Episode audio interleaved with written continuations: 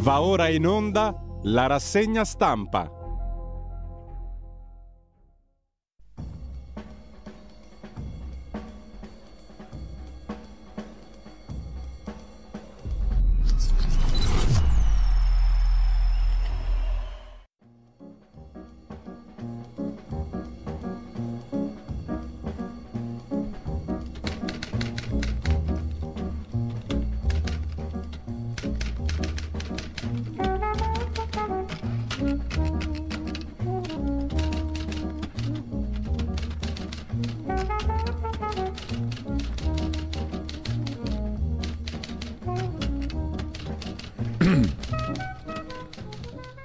Cordiale buongiorno a tutte le ascoltatrici e a tutti gli ascoltatori da Giulio Cainarca. Ben trovati all'appuntamento con la rassegna stampa. È mercoledì 8 di febbraio, sono le 7.31 e vi ricordo radiolibertà.net, il nostro sito, e la pagina Facebook di Radio Libertà dove trovate il menù di giornata, ovvero il palinsesto e le cose che vanno in onda durante la giornata, quasi tutte sostanzialmente.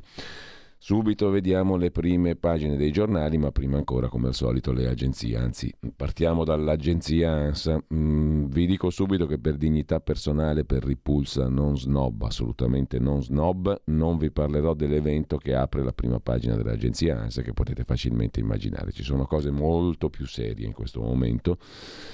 Vi parlerò di questo evento dove due anziani, due vecchi, hanno presentato un altro vecchio sotto l'occhio di un altro vecchio e questa è la sintesi della giornata di ieri sera, anzi ci sono i tre vecchi, i due anziani che presentano e il vecchio attore Bolso eh, che si esibisce, tutti e tre rappresentati da uno stesso agente dello spettacolo, il signor Lucio Presta, ce li ha tutti lui nell'agenda, quei tre lì.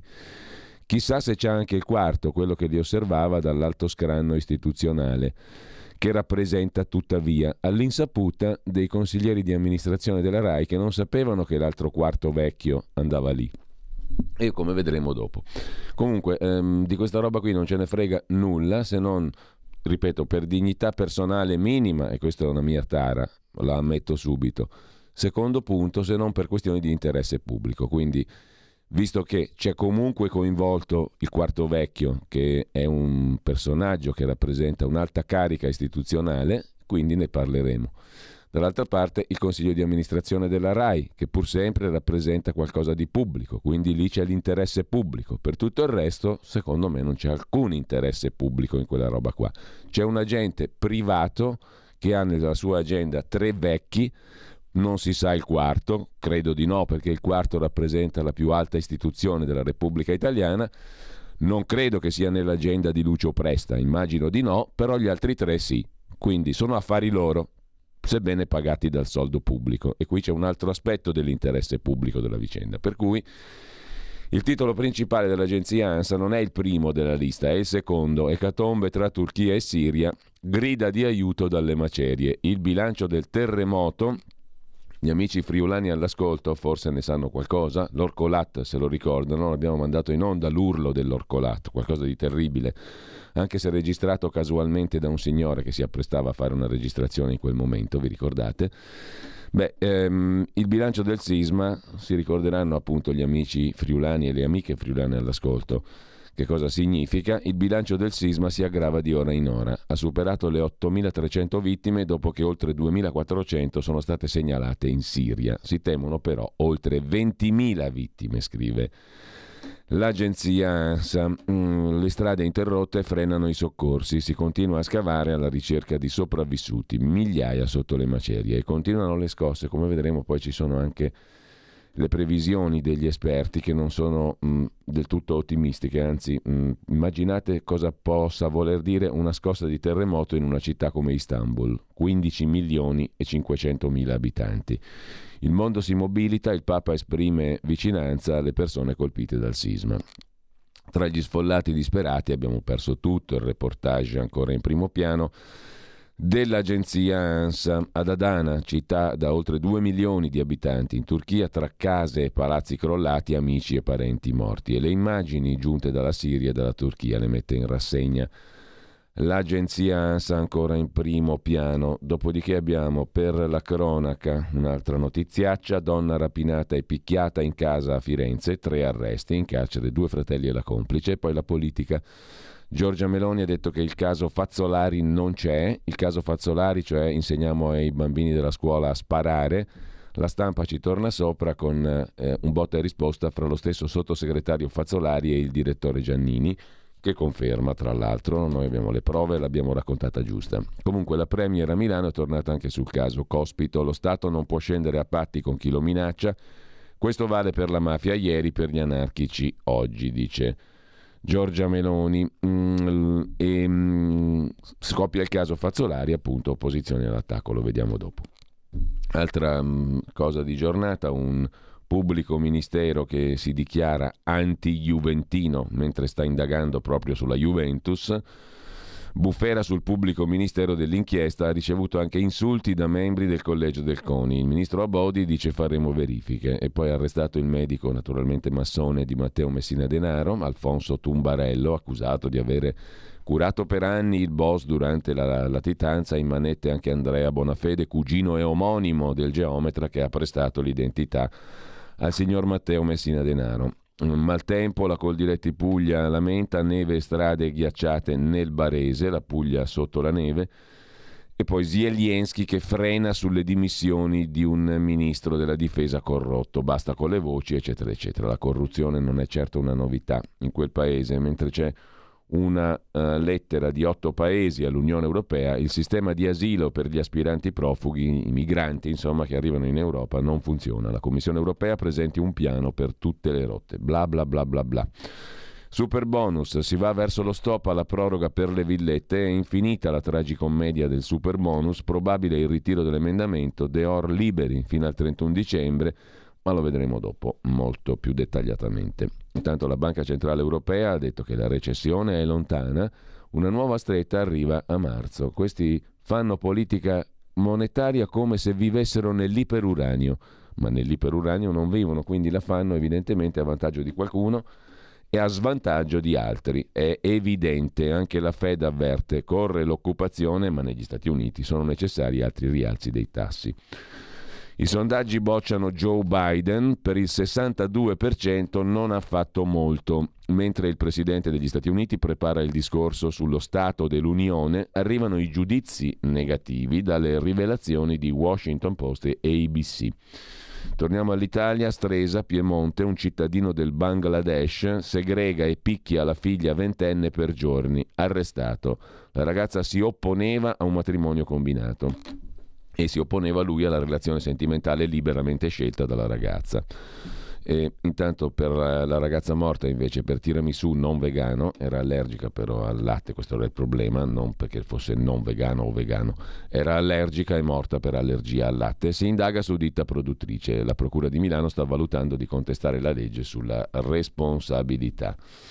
Con ciò lasciamo l'agenzia ANSA, eh, andiamo a vedere le prime pagine dei quotidiani, in primis i nostri amici del quotidiano di Sicilia che si apre con la questione dei termovalorizzatori, il ritorno all'anno zero, in Sicilia la solita puzza di discarica, si ricomincia da capo, sono le cose certe dell'Italia, bisogna riposare su certezze, no? Se no la vita diventa perigliosa, difficile, bisogna, bisogna avere certezze consolidate, come questa. In Sicilia la solita puzza di discarica, l'assessore regionale Di Mauro annuncia uno studio per scegliere la miglior tecnologia. Si ricomincia da capo, impianti energetici alle calende greche. Intanto verranno realizzate nuove discariche. E vai. Chiedo aiuto a Federico Borsari che saluto e ringrazio come sempre in regia perché dobbiamo ricollegarci con la nostra edicola per andare a vedere le prime pagine dei quotidiani di oggi. Ci arriviamo subito, un attimo soltanto di pazienza ed eccoci qui come un solo uomo, come sempre, anche se siamo in due a vedere le prime pagine dei quotidiani di oggi. Partiamo da Avvenire, il quotidiano di ispirazione cattolica che usa una bella parola, se fosse vera. Solidarietà. È l'ora della solidarietà. Il terremoto ha coinvolto 23 milioni di persone In Turchia cresce la protesta per le case troppo fragili. Beh, in effetti a vedere certe immagini venivano giù come polvere. C'è un italiano fra i dispersi. È corsa contro il tempo per i sopravvissuti. In Turchia e Siria oltre 7.000 le vittime, ma si teme molto molto peggio in termini di morti. Aiuti da tutto il mondo, migliaia gli edifici danneggiati. Fanno paura il freddo e il rischio di malattie. L'impegno della Caritas. Sostenere Aleppo, dice il cardinale Mario Zenari, nunzio apostolico in Siria.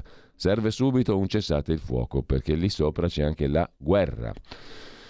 Mentre mh, mm, dei quattro vecchi lasciamo stare e andiamo a vedere, mancano i giovani e i lavoratori, il conto della demografia. Francesco Seghezzi, allievo di Marco Biagi, che abbiamo ricordato l'altro giorno, è stato intervistato il figlio Lorenzo Biagi a proposito del caso Cospito il conto della demografia lo analizza appunto Seghezzi, esperto di diritto del lavoro e di questioni dell'occupazione. Negli ultimi cinque anni la popolazione in età da lavoro, cioè tra i 15 e i 64 anni, è diminuita di 756.000 persone. Nel solo 2022 133.000 persone in meno in età da lavoro. Basterebbero questi dati per capire quanto il peso dell'andamento demografico possa avere enormi implicazioni sulla composizione del mercato del lavoro e quindi sulla disponibilità delle persone e sul funzionamento dell'incontro tra domanda e offerta di lavoro.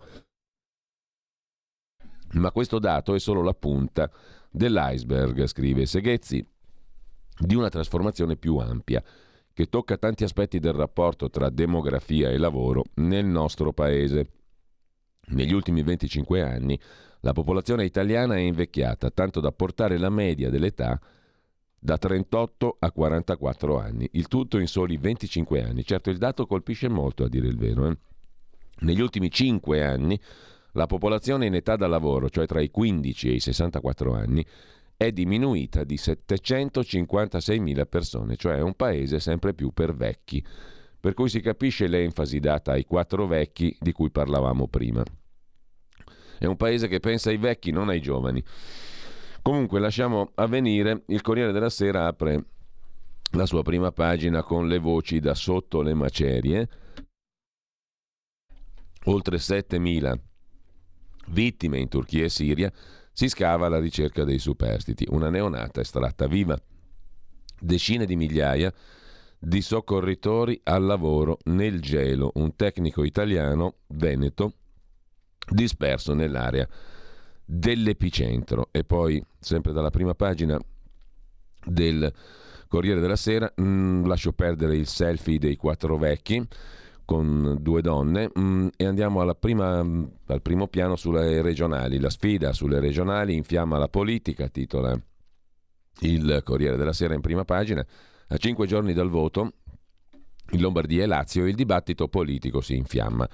È un referendum il voto delle regionali, utile, scrive il Corriere, a dare conferme al governo dopo i suoi primi 100 giorni di vita e i primi 100 provvedimenti. Ed è la Premier a dirlo sul palco a Milano per tirare la volata ad Attilio Fontana.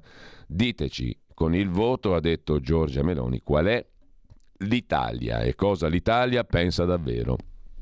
Sul caso Cospito, il capo del Dipartimento Amministrazione Penitenziaria è stato sentito in procura il governo fa quadrato attorno a Del Mastro e Donzelli. In prima pagina anche Gianni Vattimo, intervistato, l'anziano filosofo torinese, nessun raggiro da parte del suo giovane badante, voglio sposare il mio Simone, che non è solo un badante, è anche un amico e una persona alla quale Vattimo vuole in sostanza lasciare parte delle sue sostanze, sposarlo. Lasciamo il Corriere della Sera, andiamo al fatto quotidiano di Marco Travaglio, L'apertura è su Meloni, Salvini, Berlusconi che litigano già su tutto. Erissa continua, ma Giorgia fa finta di niente, fra noi nessuna divisione. Salvini ha detto Zielienski al festival lettera fuori luogo, Fazzolari vuole le armi a scuola e la Lega lo scarica, scudo penale Ilva, Fratelli d'Italia e Lega spaccati sui paletti, Serie A, Lega, Malan contro Lotito si fa i cazzi suoi. Così letteralmente il fatto illustra la rissa continua, secondo il quotidiano di Travaglio, dentro il centrodestra. Mentre scoppia il caso Mattarella, dopo il caso Zielienski, per la prima volta di un capo dello Stato al festival, i consiglieri della RAI scrivono all'amministratore delegato Fuortes: Noi siamo stati tenuti all'oscuro. Uno si domanda quindi a che cavolo servono i consiglieri di amministrazione della RAI, oltre che a che cavolo serve la RAI. La formula tutto l'anno macina ricavi, ma sconosciuto l'impatto sui conti.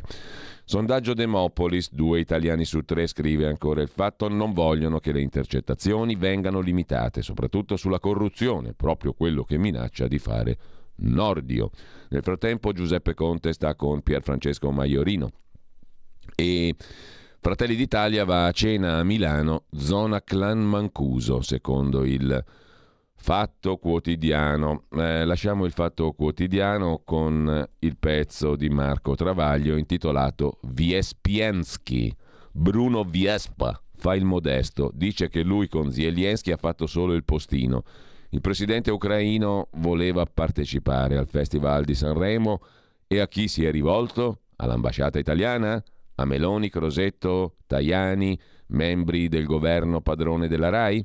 No, Zelensky si è rivolto a un conduttore pensionato, per quanto ridenominato artista, da contratto è molto più comico di lui, un collega. Tra l'altro anche Riccardo Iacona, il compagno Riccardo Iacona, pensionato, si è fatto fare il contratto da artista per poter continuare a lavorare in RAI a 240.000 euro all'anno, roba di questo tipo.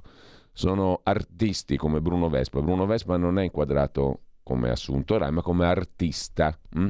perché in effetti esercita un'arte come quella di Riccardo del compagno Iacona. Comunque, ad ogni modo, eh, Zelensky si è rivolto a un conduttore pensionato per quanto artista, che è un collega perché è molto più comico di lui, Bruno Vespa. Poi non devono essersi capiti, sarà la lingua, che peraltro Vespa ha piuttosto sviluppata, scrive Travaglio. L'insetto porta portese parlava di un collegamento col teatro Ariston, al massimo un video registrato, eccetera, eccetera. Tutto il resto su Zelensky, Vespa e via dicendo. Ne abbiamo già parlato troppo. Mentre il Fatto Quotidiano lo lasciamo per andare al giornale. Il giornale apre sul casino di Sanremo, così in apertura. Festival nel caos, Mattarella ospite a sorpresa diventa un caso perché i consiglieri della RAI sono stati tenuti all'oscuro dopo Zelensky un altro pasticcio. In taglio alto il centrodestra alla volata delle regionali vogliono dividerci quei cattivoni dei nostri nemici, ma noi siamo uniti, dicono i rappresentanti del centrodestra e Berlusconi scommette su Giorgia Meloni, i tre leader della coalizione insieme a Milano, il premier elogia il CAV, lui il miglior ministro degli esteri della storia, ha detto il premier, cioè Giorgia Meloni. Fazzolari nel mirino, tiro a segno a scuola è l'ultima falsità della sinistra. Una campagna elettorale lontana dai social network. Pochi post, pochi tweet. Pochi elettori? Lo vedremo.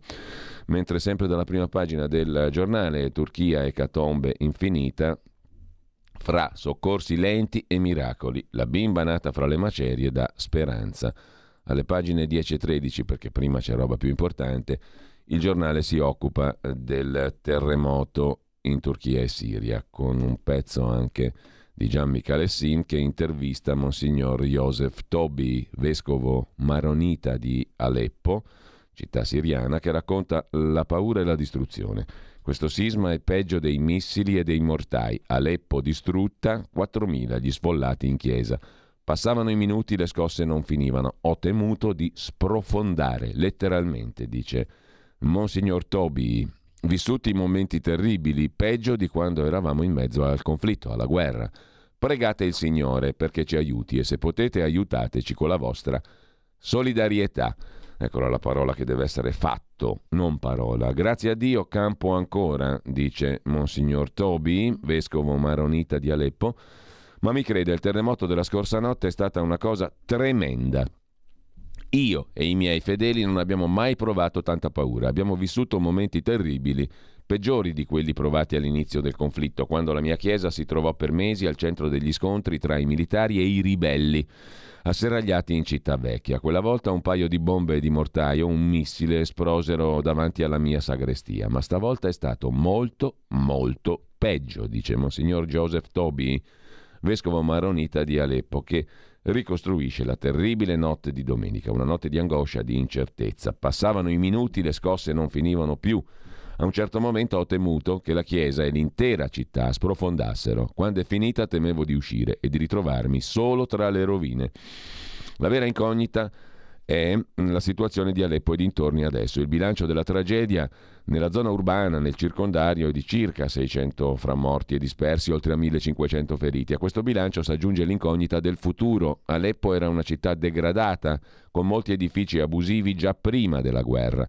Ha sopportato le bombe e la miseria col rinvio delle opere di mantenimento degli edifici, per non parlare delle migliaia di edifici e condomini costruiti al di fuori di ogni regola per ospitare gli sfollati. A oggi nessuno è tornato a esaminare le proprie abitazioni per paura di altre scosse. La gente vive accalcata nelle chiese o nei centri di emergenza creati dal governo. Non sappiamo ancora quante persone saranno senza tetto. Abbiamo aperto le chiese fin dalle prime ore. In questo momento vi hanno trovato rifugio almeno 4.000 sfollati. La maggior parte sono cristiani, ma anche molte famiglie musulmane. Il problema è garantir loro assistenza degna di questo nome. Non dimenticate che dopo la guerra e prima del terremoto qui sono arrivate le sanzioni. Grazie alle misure punitive imposte dall'America e da voi europei, non troviamo più gasolio e siamo costretti a vivere con due ore di elettricità al giorno. In questa situazione è già difficile trovare coperte, figuriamoci garantire pasti caldi a 4.000 persone. Il terremoto è arrivato da due giorni, ma le vostre sanzioni, dice Monsignor Toby, americane ed europee le sanzioni, durano da anni e ci hanno ridotto allo stremo. Viviamo al freddo, nella miseria più assoluta. Direi peggio di quando si stava in guerra. Ora il terremoto, colpo di grazia, almeno per noi cristiani. La comunità è sempre più esigua. Molte famiglie fuggite all'estero durante la guerra, mai tornate. Altre le hanno raggiunte quando sono arrivate le sanzioni. Si è capito che la pace non garantiva il ritorno al passato. Ora siamo ben più in là. Le sanzioni hanno privato i cristiani di Siria dei beni essenziali. Il terremoto minaccia di togliere loro anche la casa, ma chi ha perso la propria abitazione e non ha i mezzi per ricostruirla abbandonerà tra le sue macerie l'ultimo briciolo di speranza e se ne andrà per sempre. Per questo noi cristiani di Siria siamo condannati. Siamo sempre meno, saremo sempre più soli. Cosa chiedete ai vostri fratelli d'Italia ed Europa? chiede Michalessin. Risponde Monsignor Tobi, vescovo maronita di Aleppo. Innanzitutto pregare il Signore perché ci aiuti, poi, se potete, di farci sentire la vostra solidarietà. Qui anche un piccolo gesto può aiutarci a resistere, a non abbandonare le terre in cui, duemila anni fa, il cristianesimo ha messo le sue radici. Così sul giornale, a pagina 13, Gian Michalessini intervista il vescovo maronita della città di Aleppo, Joseph Tobi. Tornando alla prima pagina del giornale, Meloni blinda del Mastro e Donzelli per il caso Cospito, ma la procura apre un fascicolo sulle rivelazioni sui colloqui di Cospito in carcere. 137 ricette al latitante, il medico del boss finisce in cella, un'intervista al presidente emerito, se non sbaglio, della Corte Costituzionale Sabino Cassese a pagina 5. Sabino Cassese, costituzionalista ed editorialista, l'autonomia differenziata la decisero già i costituenti della Costituzione più bella del mondo, oggetto del trito e ritrito e stratrito intervento dell'anziano comico di cui sopra eh, ieri sera e in ogni caso anche fin dall'inizio c'era l'autonomia, la decisero i costituenti perché non volevano uno Stato centralista. Vi segnalo anche, ma questo lo vedremo dopo, la corsa delle società tecnologiche, le big tech, all'intelligenza artificiale. Spunta anche la Cina, la Cina non è che spunta, spunta per niente perché tanto per darvi un'idea del fenomeno, nel 2016 i cosiddetti unicorni, cioè le società quotate in borsa che superano il miliardo di quotazione di dollari in valore, erano um, in tutto ammontavano a 5 miliardi di dollari. Eh? Le società quotate in borsa di un certo peso nel settore dell'intelligenza artificiale nel 2016 ammontavano a 5 miliardi di dollari di valore in borsa. Cinque anni più tardi 337 miliardi. La Cina contava per il 19%, conta per il 51% nel settore dell'intelligenza artificiale e nelle società di un certo peso, cioè quelle sopra il miliardo di dollari di valutazione. Da 5 miliardi a 337 miliardi in 5 anni e nel futuro sarà sempre di più così. Spunta anche Pechino, non solo Google e OpenAI cioè chat GPT, ma um, adesso Google lancia Bard, ma anche la società cinese è in pista e questa è una cosa da tenere molto in considerazione sotto tutti i profili economico, politico, culturale, antropologico. C'è poco da fare, questo è il futuro. Intanto ne parleremo perché sono due o tre articoli oggi interessanti, compreso un bel pezzo di Ruben Razzante sulla nuova bussola quotidiana. Ma intanto mm, andiamo a vedere anche, eh, oltre al giornale, il quotidiano nazionale, il giorno, il titolo principale è sui quattro vecchi con le due signore che fanno il selfie, ma soprattutto grida d'aiuto migliaia sotto le macerie, il terremoto in Turchia e in Siria. Anche qui lo vediamo, lo vediamo più in dettaglio dopo, c'è il focus su Aleppo, una città di nuovo rasa al suolo, crocevia della storia. Un pezzo è del professor Franco Cardini, storico. Dio benedica Aleppo, distrutta una prima volta, diventata campo profughi, ora il terremoto ha perfezionato la maledetta opera distruttrice della guerra, scrive Cardini. Dal giorno al mattino di Napoli, giusto per citare un fatto di cronaca e di truffa e di mh, indagini giudiziarie, sul bonus cultura una maxi truffa denuncia in prima pagina il quotidiano napoletano. Inserivano nel sistema informatico del Ministero dei beni artistici, culturali e del turismo gli estremi e i codici dei buoni cultura. In allegato falsa dichiarazione della vendita di libri e altri servizi culturali contemplati nel bonus cultura, ma mai fruiti. Tutto con la complicità di, attenzione ai numeri, 6.000 diciottenni del napoletano no 2, no 4, no 6, 6.000 che monetizzavano la metà del bonus cultura 18 app, quello di Renzi. Il resto lo intascavano gli organizzatori della truffa, che avrebbe trasformato in contanti benefici per 2 milioni 850 mila euro tra il 17 e il 20. Secondo il ministro della cultura San Giuliano, questa nuova truffa è l'ennesima riprova del fatto che la app 18, così com'è, non funziona e va riformata e a Napoli cala anche la stretta sul reddito di cittadinanza, respinti più sussidi di quelli approvati. Per quanto concerne invece la questione del 110%, tavolini all'aperto di bar e ristoranti liberi fino al 31 dicembre, ma niente da fare per la proroga al 30 giugno del super bonus al 110% per le villette.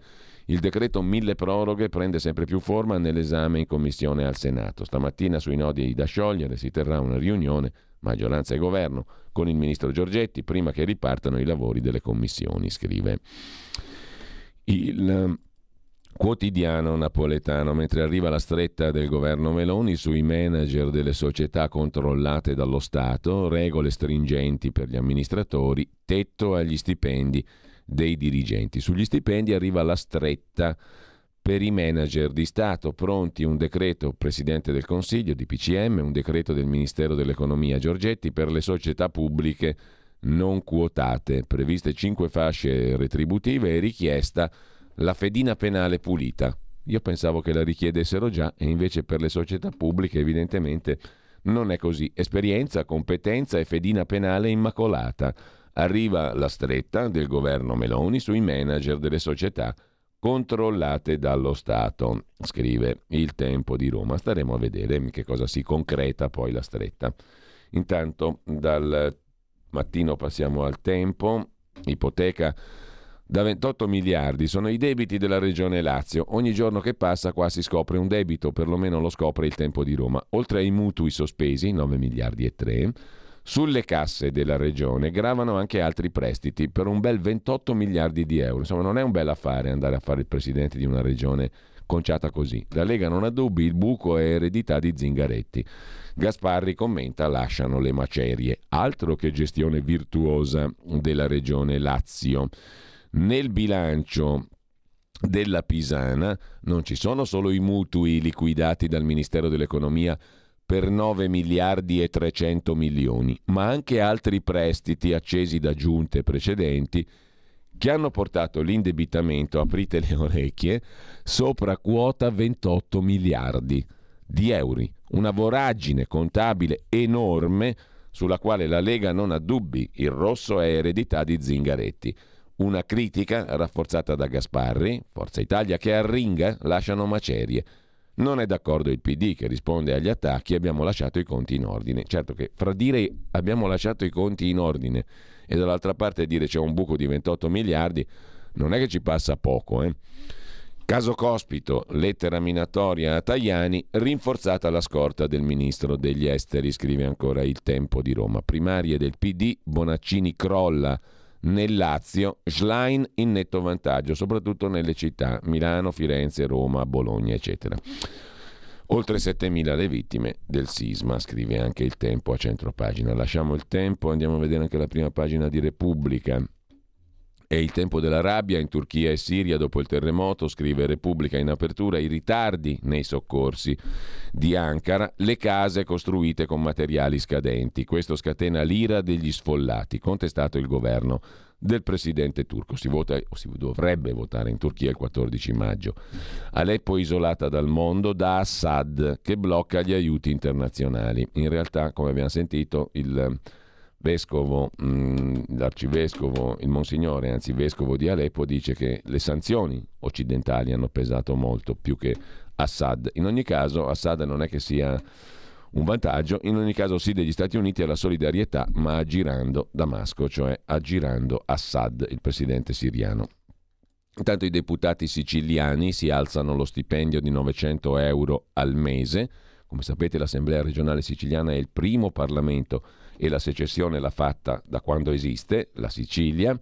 E poi c'è Fazzolari, il teorico del tiro a segno e della tabula rasa, scrive Francesco Merlo, ma anche in prima pagina su mm, Repubblica. Erdogan che si scopre vulnerabile, cosa succede? Succede che ci sono le prime proteste che serpeggiano in varie città per i ritardi nei soccorsi in Turchia dopo il terremoto e potrebbero diventare un imprevisto nella corsa del sultano Erdogan verso la rielezione, scrive Repubblica in prima pagina. Brunella Giovara ci ricorda che dobbiamo batterci per Saman come per Giulio Regeni. A chi importa della morte di Saman Abbas, scomparsa in quel di Novellara Reggio Emilia perché anche lei si opponeva a un matrimonio combinato? Importa a pochi, in Pakistan non importa a nessuno di questa ragazza. Almeno così pare, seguendo le tappe del processo di estradizione del padre della ragazza uccisa a Novellare il 30 aprile del 21. A noi dovrebbe importare di più. Ok, Regeni, scrive Brunella Giovara, ma battiamoci anche per Saman Abbas, il papà è ancora là, in Pakistan. Andiamo a vedere la consorella di Repubblica, Agnelli Elkan, la stampa di Torino, che apre con l'anziano comico che davanti all'anziano presidente ha fatto la sua bolsa trita e ritrita menata sulla Costituzione più bella del mondo, sottinteso chi la cambia è un assassino, e sempre dalla prima pagina di questo splendido giornale il tirassegno a scuola, Fazzolari nega, alleati insofferenti ne fanno una al giorno questi qui.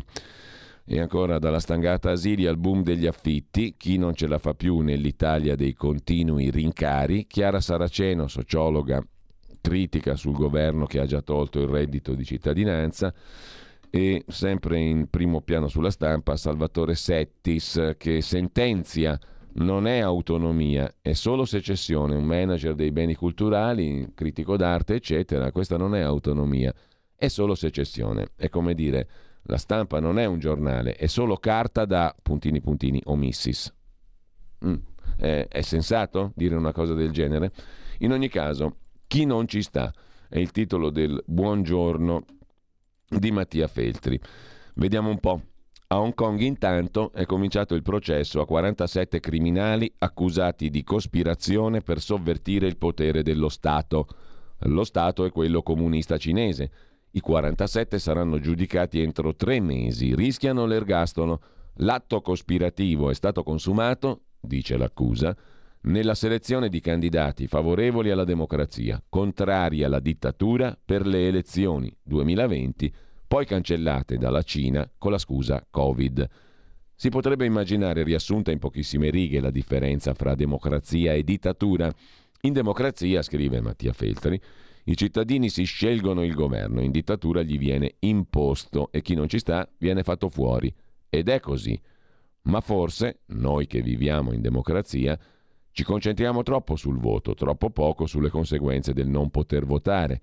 Da secoli i migliori pensatori, spesso in sintonia con i migliori bar, hanno circostanziato sul grande inganno del voto, da cui vengono prodotti governi corrotti e incapaci e le vittime sempre i governati sono. Chiunque di noi, del resto, andando a votare, lo ha regolarmente fatto con la percezione di compiere un atto inutile, senza peso, inapprezzabile sull'andamento delle nostre vite. Ma non è così. Basta rendersi conto che il voto è in fondo il simbolo dell'enormità, il voto anziché il governo ogni volta stabilisce che siamo tutti uguali, tutti liberi. Poi nemmeno la democrazia è in grado di mantenere appieno la promessa, ma noi sappiamo che chiunque vincerà non potrà tradirla fino a impedirci di pensare, parlare, leggere, scrivere, andare da qui a lì e non essere fatti fuori se non si è d'accordo, scrive Mattia Fetri, che ci richiama insomma alla BC proprio, eh, la differenza fra democrazia e e non democrazia. Con ciò lasciamo la prima pagina della stampa, andiamo a vedere l'apertura della verità di Maurizio Belpietro. Il titolo è a tutta pagina e il pezzo di commento è quello di Marcello Veneziani. Ci mancava solo Mattarella a Sanremo, più che un festival, una sindrome soffocante. Il presidente sostituisce la presenza fisica di Zielinski e insieme con il giullare ufficiale Benigni chiude il cerchio. Benigni che è nella scuderia del famoso, um, importante e pieno di quattrini, Lucio Presta, agente delle star, con gli altri due anziani presentatori pure nella stessa scuderia dello stesso agente. Il quarto, l'illustre spettatore, dicevamo, non si sa se faccia parte della scuderia dell'illustre agente Lucio Presta. Tendiamo a escluderlo, così per ipotesi. Comunque, il presidente chiude il cerchio, un teatrino per canzonette trasformato a colpi di gran cassa nell'unica festività civile italiana. Prima o poi il Festival di Sanremo lo metteranno in Costituzione. Naturalmente la Costituzione più bella del mondo è la più intoccabile, ma la trattativa Ariston-Quirinale fa infuriare il consiglio di amministrazione della RAI. Nessuno ci ha avvertiti, si sono lamentati con una lettera all'amministratore Fuortes e alla presidente Soldi i consiglieri di amministrazione della RAI. La foto di prima pagina è su Cospito, diventato la testa d'ariete dei mafiosi al 41 bis. Il pezzo molto interessante di Giacomo Amadori lo leggiamo dopo, a pagina 3. Di spalla l'editoriale di Maurizio Belpietro. A passo di danza verso la guerra atomica. Noi siamo scemi o incoscienti? È esattamente ciò che aveva scritto il nostro amico e collega Edoardo Montolli. Andiamo allegramente verso la guerra mondiale, atomica per di più. Il segretario generale dell'ONU, Guterres, lancia l'allarme. Mai stati così vicini a un terzo conflitto mondiale, ma nessuno qui sembra preoccuparsene. Insomma, cosa volete? Ci sono quei quattro vecchi lì a cui rendere omaggio, anzi ne, se ne discute come se fosse un gioco e parlare di pace sembra ormai diventato un tabù, scrive Maurizio Belpietro in prima pagina sulla verità. A centro pagina Claudio Antonelli. Terremoto, la mania green dell'Unione Europea impedirà di rendere le nostre case sicure. La direttiva che impone l'adeguamento energetico delle case sta per essere varata, quatti quatti e tomi tomi, in Europa. Dopo il 2024 assorbirà tutti i fondi disponibili, liquidando di fatto il bonus sisma. Mentre a Bruxelles si getta acqua sul fuoco, sulle norme per la casa green, lasciando intendere che sarà concessa flessibilità ai paesi, si apre il tema degli interventi antisismici. Gli obblighi energetici, denuncia Confedilizia, assorbiranno la totalità dei fondi, solo briciole contro i veri rischi del patrimonio immobiliare, che sono quelli sismici. Ancora in primo piano, eco-ossessioni per la banca, scrive Emanuela Iati sulla verità, il mio conto corrente inquina più di un aereo. La app controlla ogni transazione. A ogni transazione bancaria viene associata una certa quantità di emissioni nocive in atmosfera. Non si salvano neanche le bici in condivisione, care agli ambientalisti. A chiudere, di nuovo il tema vaccini, Francesco Borgonovo e Maddalena Loi, l'offensiva sui vaccini è stata preparata per tre anni in un corso europeo le strategie applicate per la Covid. C'è un altro tema piuttosto interessante, lo solleva Alessandro Rico e chiude la prima pagina della verità.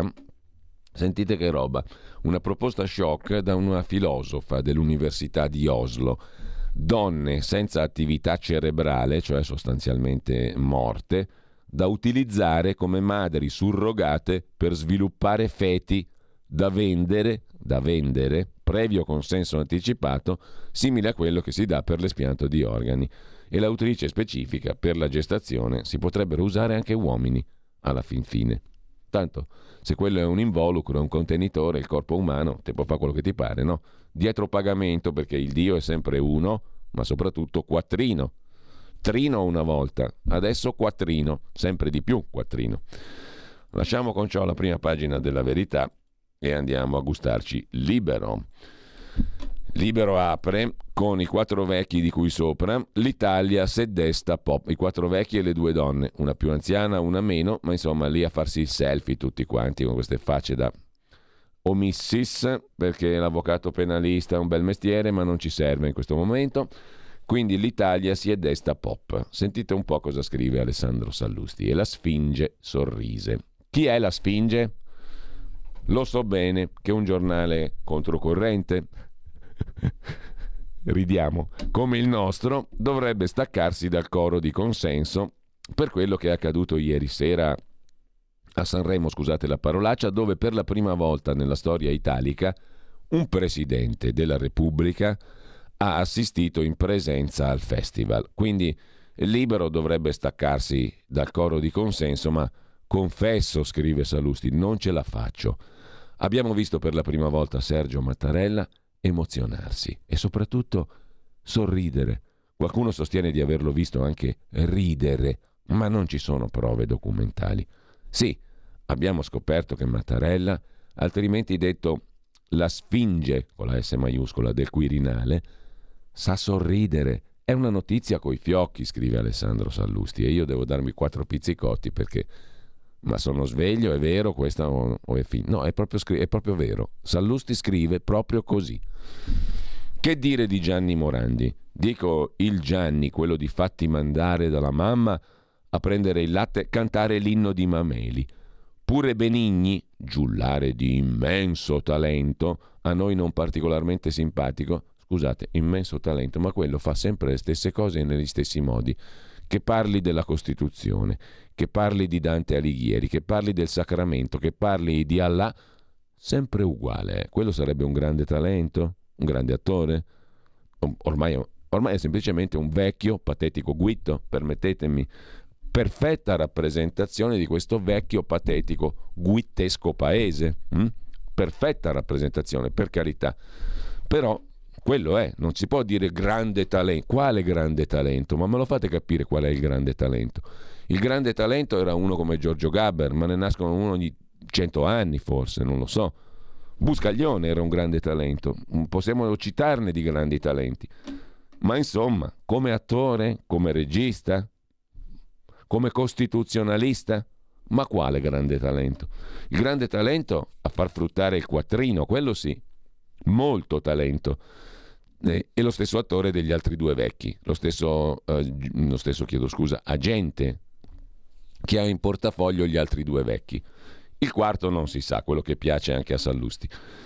Anche Benigni è stato per una volta nei binari della correttezza politica. Vabbè, già me lo sento, cosa c'entra tutto questo con il Festival della canzone italiana? Niente, ovvio, scrive Sallusti, ma ieri sera la RAI ha messo in scena, lo so, non senza retorica come in tutte le messe cantate, l'Italia che forse non è, ma che ci piacerebbe fosse. Incredibile. Qualcuno obietterà, Mattarella, Benigni, il richiamo alla Costituzione che ha spazzato via il fascismo è uno spot alla sinistra. No, scrive Sallusti, è uno spot dell'Italia pop, quella che mischia generi e talenti Mattarella, Anna Oxa, Chiara Ferragni, che poi è la cosa che meglio ci definisce e ci riesce, con una guerra sull'orlo di diventare mondiale, con alle porte la tragedia di uno dei terremoti più devastanti della storia, noi si canta, ma sotto l'egida del Presidente della Repubblica e evocando la Costituzione. Geniale, scrive Sallusti. Siamo l'Italia. Insomma, l'Italia se desta pop e lo fa. Non saprei dire quanto casualmente. Terra dei cachi. Con un governo di destra, con un governo di destra, l'Italia se desta pop e lo fa, non saprei quanto casualmente, con un governo di destra che immaginiamo avrebbe anche potuto, sia pur da dietro le quinte, ostacolare tutto ciò. Ma sentite cosa scrive Sallusti, eh, letteralmente. Io devo darmi otto pizzicotti al secondo per, sta- per, per, per essere sicuro di essere sveglio. Questo non è un incubo un sogno, è la verità.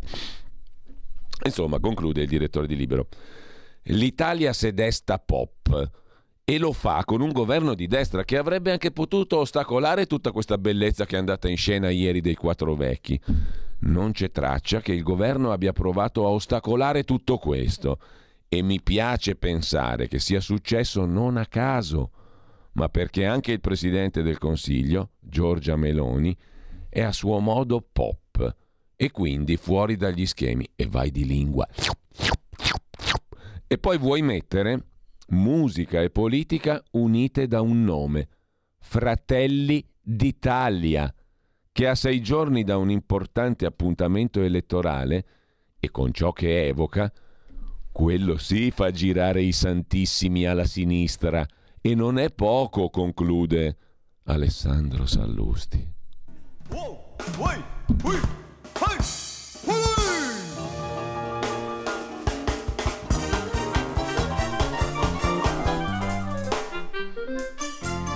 Perché la terra dei cachi è la terra dei cachi.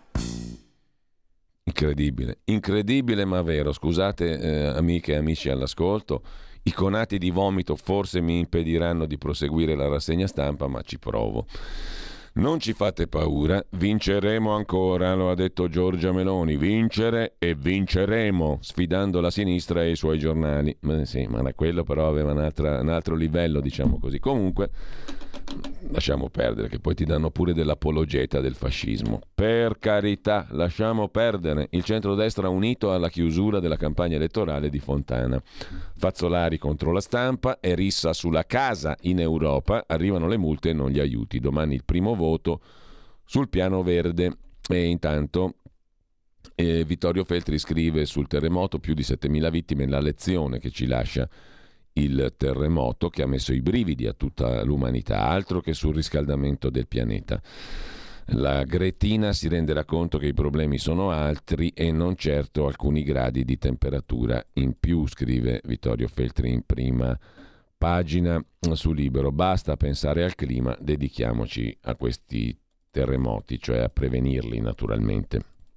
Libera e liberi e infine il titolo del pezzo, dell'appunto di Filippo Facci. A, proposito dei vecchi di ieri, um, tra l'altro mi sembra che uno, il, vecchio, il, vecchio, Guitto abbia anche leccato le terga al, al vecchio presidente citando il papà del vecchio presidente, Bernardo. Hm? Se voi fate una ricerchina, Bernardo Matta, fate una ricerchina veloce e vi documentate da soli. Bernardo Mattarella, Alfio Caruso. Se poi volete aggiungere mafia, aggiungetelo. Vi fate voi una, una, vostra opinione su tutta quella storia là. Alfio Caruso adesso scrive delle favole, delle farfalle, dei bambini, eccetera, eccetera. Le favole per bambini, le farfalle e tutto il resto. Um, celebriamo un grande padre, anche in questo una perfetta fotografia del paese, un grande padre costituente, il padre del presidente. Esempio di retorica antimafia, scrive Filippo Facci, Cosa sta cercando il nostro Federico in regia? Sta cercando Alfio Caruso, Bernardo Mattarella, Mafia. Mm, cercate questa roba qua, vi fate una vostra opinione.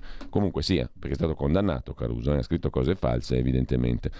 Esempio di retorica antimafia, il videoservizio dell'imbarazzante Alfio Sciacca, Corriere.it che si trascina con voce rotta a Gambascio, San Giuseppe Iato, Palermo, dove il dodicenne Giuseppe Di Matteo figlio di un pentito, fu sciolto nell'acido dopo la segregazione in un buco tipo grotta, chiusa dall'alto da un tombino. Ora invece hanno costruito una specie di appartamento niveo, bianco, piastrellato, con a fianco un bagno nuovo di zecca, comprensivo di cabina doccia e, parrebbe, sistema fognario e acqua libera. E acqua calda, chiedo scusa. C'è la brandina arrugginita. È originale? No, neanche quella. L'originale era ancorata al cemento.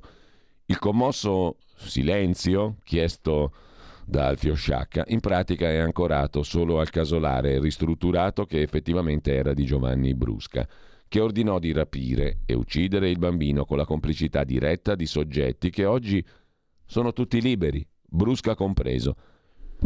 Sciacca però, per Corriere.it, nomina sempre Messina Denaro, anche se un volontario dell'associazione Libera gli fa notare che il boss era un esponente della commissione mafiosa di Trapani, neanche Palermo, e che chiede solo il suo squallido assenso. Poi nel servizio compaiono due figuri della Proloco. Abbiamo dovuto contrastare il malaffare e anche certa politica, abbiamo sempre dovuto chiedere. Ma qualcuno ha dato, conclude Facci, 950.000 euro nel 2008 grazie al ministro dell'interno Maroni, ma guai a dirlo nel coraggioso videoservizio antimafia, scrive Facci su Libero. Andiamo a vedere anche le altre prime pagine prima di vedere gli articoli principali di oggi. Crisi di impresa, un fallimento. Questo è l'argomento di apertura di Italia Oggi. A più di un anno dall'entrata in vigore della riforma della crisi di impresa, la procedura di composizione negoziata delle crisi si è chiusa soltanto in 188 casi e soltanto in 10 casi, il 5% del totale, favorevolmente. Sulle 585 proposte di composizione negoziata di crisi di impresa, la procedura si è conclusa soltanto in 188 casi e solo in poco più del 5% con esito favorevole. Pessima dunque la riforma, un fallimento della crisi di impresa. C'è poi un'intervista di Alessandro Ricciardi all'ex ministro di giustizia storico esponente del PSI Claudio Martelli era ministro quando all'indomani delle stragi del 92 fu istituito il carcere duro per i mafiosi, il 41 bis. Se non ci fosse stata l'uccisione di Paolo Borsellino e della sua scorta, non so se sarebbe mai entrato in vigore il 41 bis.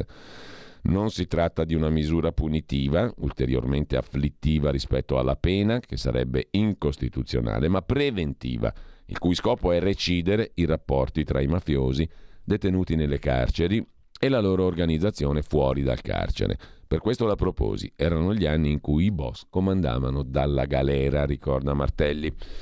Mentre scrive il direttore Magnaschi nella rubrica Il corsivo diritto rovescio, il generale di corpo d'armata, Mauro D'Amico, capo del GOM, Nucleo Nazionale Polizia Giudiziaria, ha indirizzato al capo del governo una relazione sul detenuto Alfredo Cospito nella quale è contenuta un'intercettazione ambientale dove lo stesso Cospito dice che il suo sciopero della fame è letteralmente il più falso della storia. Così Cospito parla di sé.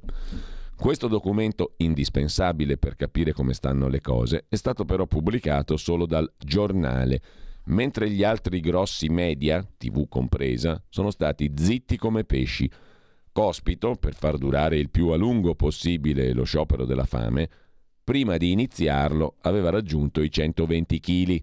Il terrorista non è nuovo a questo tipo di pressione. Lo sciopero della fame lo aveva già fatto nel 91, quando, grazie ad esso, usufruì della grazia del presidente Cossiga, che non lo indusse a cambiare vita. Egli infatti continuò la sua attività eversiva fino ad, ave- ad essere nuovamente incarcerato dalla prigione continuò a pilotare l'attività terroristica fino a quando nel 2022 il ministro Cartabia applicò a suo carico il carcere duro, il 41 bis. Sic et simpliciter ricostruisce il direttore di Italia Oggi. Andiamo a vedere anche il quotidiano dell'editore svizzero e residente fiscalmente in Svizzera Pubblicato però in Italia, il quotidiano Domani di Carlo De Benedetti, per Schlein la vittoria su Bonaccini non è più una missione impossibile. Il quotidiano invece degli avvocati penalisti, Il Dubbio, ritorna sul pasticciaccio del Ministero di Giustizia e sui verbali di Cospito. Sono state negate a Maggi, Radicale, Bonelli, Verde le carte sui colloqui al 41 bis di Cospito Così assolvono Del Mastro e Donzelli, dice il radicale Maggi. Il Ministero della Giustizia ha ammesso in sostanza la segretezza degli atti, ma dichiara fruibile la sintesi di questi atti. Ai deputati Maggi e Bonelli sono stati inviati però solo degli stralci, sovrapponibili alle dichiarazioni di Donzelli in aula. Il parlamentare di Più Europa dice che l'amministrazione non può essere asservita alla maggioranza. Intanto indaga la Procura di Roma. Insomma, nella sostanza quello che ha detto Donzelli era già stato pubblicato il giorno prima da Repubblica, pensate un po'. Quindi era di pubblico dominio. Intanto eh, andiamo a vedere velocemente anche la prima pagina del Sole 24 ore, il quotidiano di Confindustria ci dà un dato fondamentalmente sulla spesa reale della pubblica amministrazione. Bene, la spesa della pubblica amministrazione è diminuita del 14,9% in un anno nell'Unione Europea è aumentata del 12%. Tutti i buchi nelle assunzioni del PNRR, che vedremo poi essere oggetto di un'altra analisi. Intanto lasciate le prime pagine. Vi segnalo a pagina 9 del Tempo di Roma un articolo dedicato alla tragedia della Siria dimenticata, l'altra faccia del terremoto. Nato e Unione Europea non hanno ancora inviato i soccorsi perché la Siria è brutta e cattiva. Si muovono gli Stati Uniti ma cercando di tenere fuori Assad, non si capisce come, il presidente siriano. Le sanzioni, abbiamo visto, pesano molto, ma da anni e non sono il, da poco in vigore contro la Siria da parte di Stati Uniti e Unione Europea e ne soffre la popolazione, come ci ha spiegato il vescovo di Aleppo nell'intervista a Gian Michele Sin sul giornale. Il paese dopo la rivoluzione del 2011, stiamo parlando di 13 anni, 12, è isolato dal mondo. Per la Turchia si sono mossi 70 paesi al mondo. L'Unione Europea ha mobilitato 28 squadre di ricerca e di soccorso da 21 paesi, 1200 soccorritori, 79 cani da ricerca. Gli Stati Uniti hanno assicurato tutto l'aiuto, hanno inviato oltre 150 esperti. L'Alleanza Atlantica, la Nato, è pronta ad attivare il meccanismo di solidarietà civile. Per la Siria, invece, il quadro non è chiaro. La discrasia rispetto alla Turchia è dovuta non solo alle condizioni interne, perché la regione colpita nel nord-ovest del paese, tuttora sotto il controllo conteso con la violenza tra governo di Damasco, opposizione, movimenti estremisti islamici e minoranza kurda, ma anche per la situazione geopolitica. La Turchia può contare su validi alleati, innanzitutto la Nato, che la Siria non ha dal 2011. A farsi avanti, al fianco di Damasco, in un primo momento sono stati solo Russia e Cina, i principali sponsor del paese, insieme all'Iran, cioè tutto il gruppo dei cattivi. Nella serata di ieri è arrivato l'annuncio degli Stati Uniti. La nostra risposta umanitaria è diretta verso la Siria nord-occidentale. A pagare il prezzo rischia di essere ancora una volta la popolazione civile. Aleppo, patrimonio dell'UNESCO, è stata rasa al suolo dopo aver sopportato anni di bombardamenti dai caccia di Damasco e di Mosca e dopo le sanzioni degli Stati Uniti e dell'Unione Europea.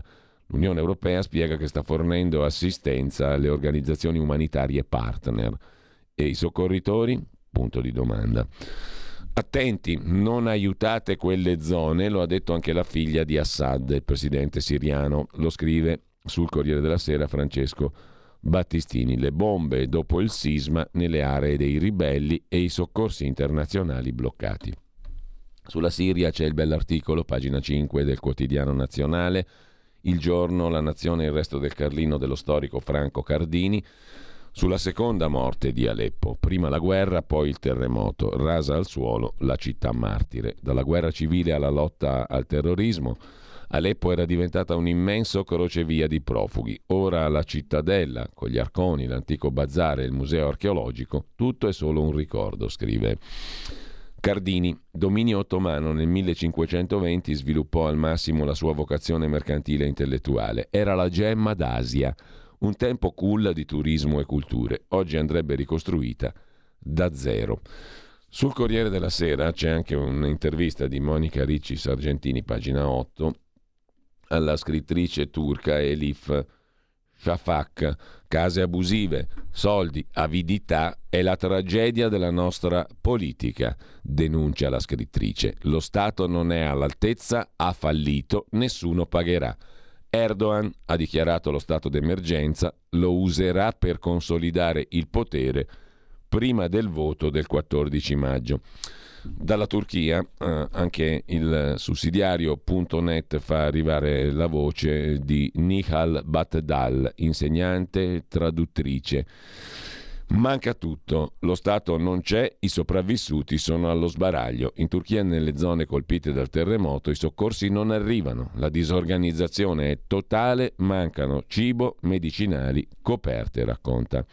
Bat Dal, insegnante e traduttrice. Sempre sul sussidiario vi segnalo anche l'intervista al sismologo Alessandro Amato, il quale parla dell'assestamento delle scosse di terremoto, ora si rischiano anche eventi più gravi, c'è chi teme per Istanbul, 15 milioni e mezzo di persone. Il terremoto è stato causato dal movimento della faglia est anatolica, una zona attiva, anche se di recente non aveva fatto registrare eventi di questo genere, racconta il sismologo. Sul sisma in Turchia c'è anche da segnalare il pezzo di Dario Salvi su asianews.it, la testata del Pontificio Istituto Missioni Estere di padre Bernardo Cervellera. Il dramma dei rifugiati siriani, gli aiuti della Chiesa. Di fronte all'emergenza si è attivata la Caritas, aiuti aperti a tutti, cattolici, ortodossi, cristiani, musulmani, turchi, migranti. Il vicario di Anatolia dice serve tutto, dal cibo al conforto spirituale al sostegno umano e il vescovo di Aleppo che abbiamo citato prima, intervistato sul giornale, dice che la tragedia deve essere occasione per riflettere sulla pace fra Ankara e Damasco.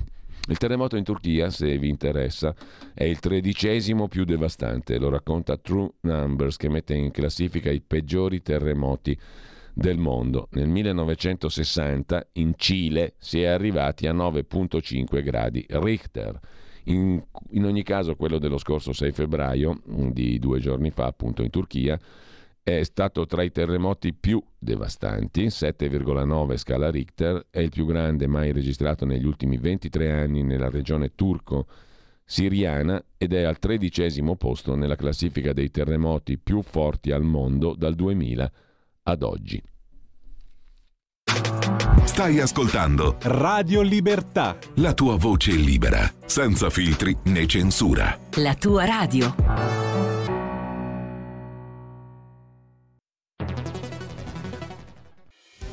Quotidiano di Sicilia, il quotidiano d'Italia, l'informazione che ribalta i luoghi comuni, una vera visione dei fatti, l'Italia vista da sud.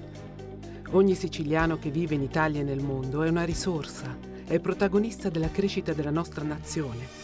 Dai forza alla crescita della nostra isola, abbonandoti al QDS digitale più archivio a soli 99 euro annui.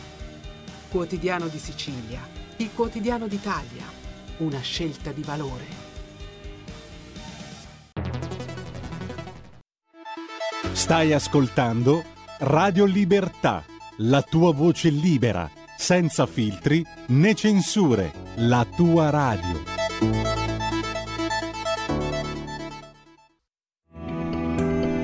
Il meteo.it presenta le previsioni del giorno. Venti gelidi continuano a soffiare sul nostro paese e nel contempo un ciclone si avvicina all'estremo sud, clima molto freddo. Al mattino ampio soleggiamento sulle regioni settentrionali e su quelle centrali tirreniche, mentre sul medio versante adriatico e al sud avremo diverse nubi con pioggia e neve a bassa quota. Durante le ore pomeridiane intenso maltempo sulla Sicilia e all'estremo sud peninsulare, ancora con fenomeni nevosi a quote molto basse. In genere buono altrove, specie sul medio Tirreno e al nord. Per ora è tutto da ilmeteo.it, dove il fa la differenza anche nella nostra app. Una buona giornata da Lorenzo Tedici. Avete ascoltato le previsioni del giorno.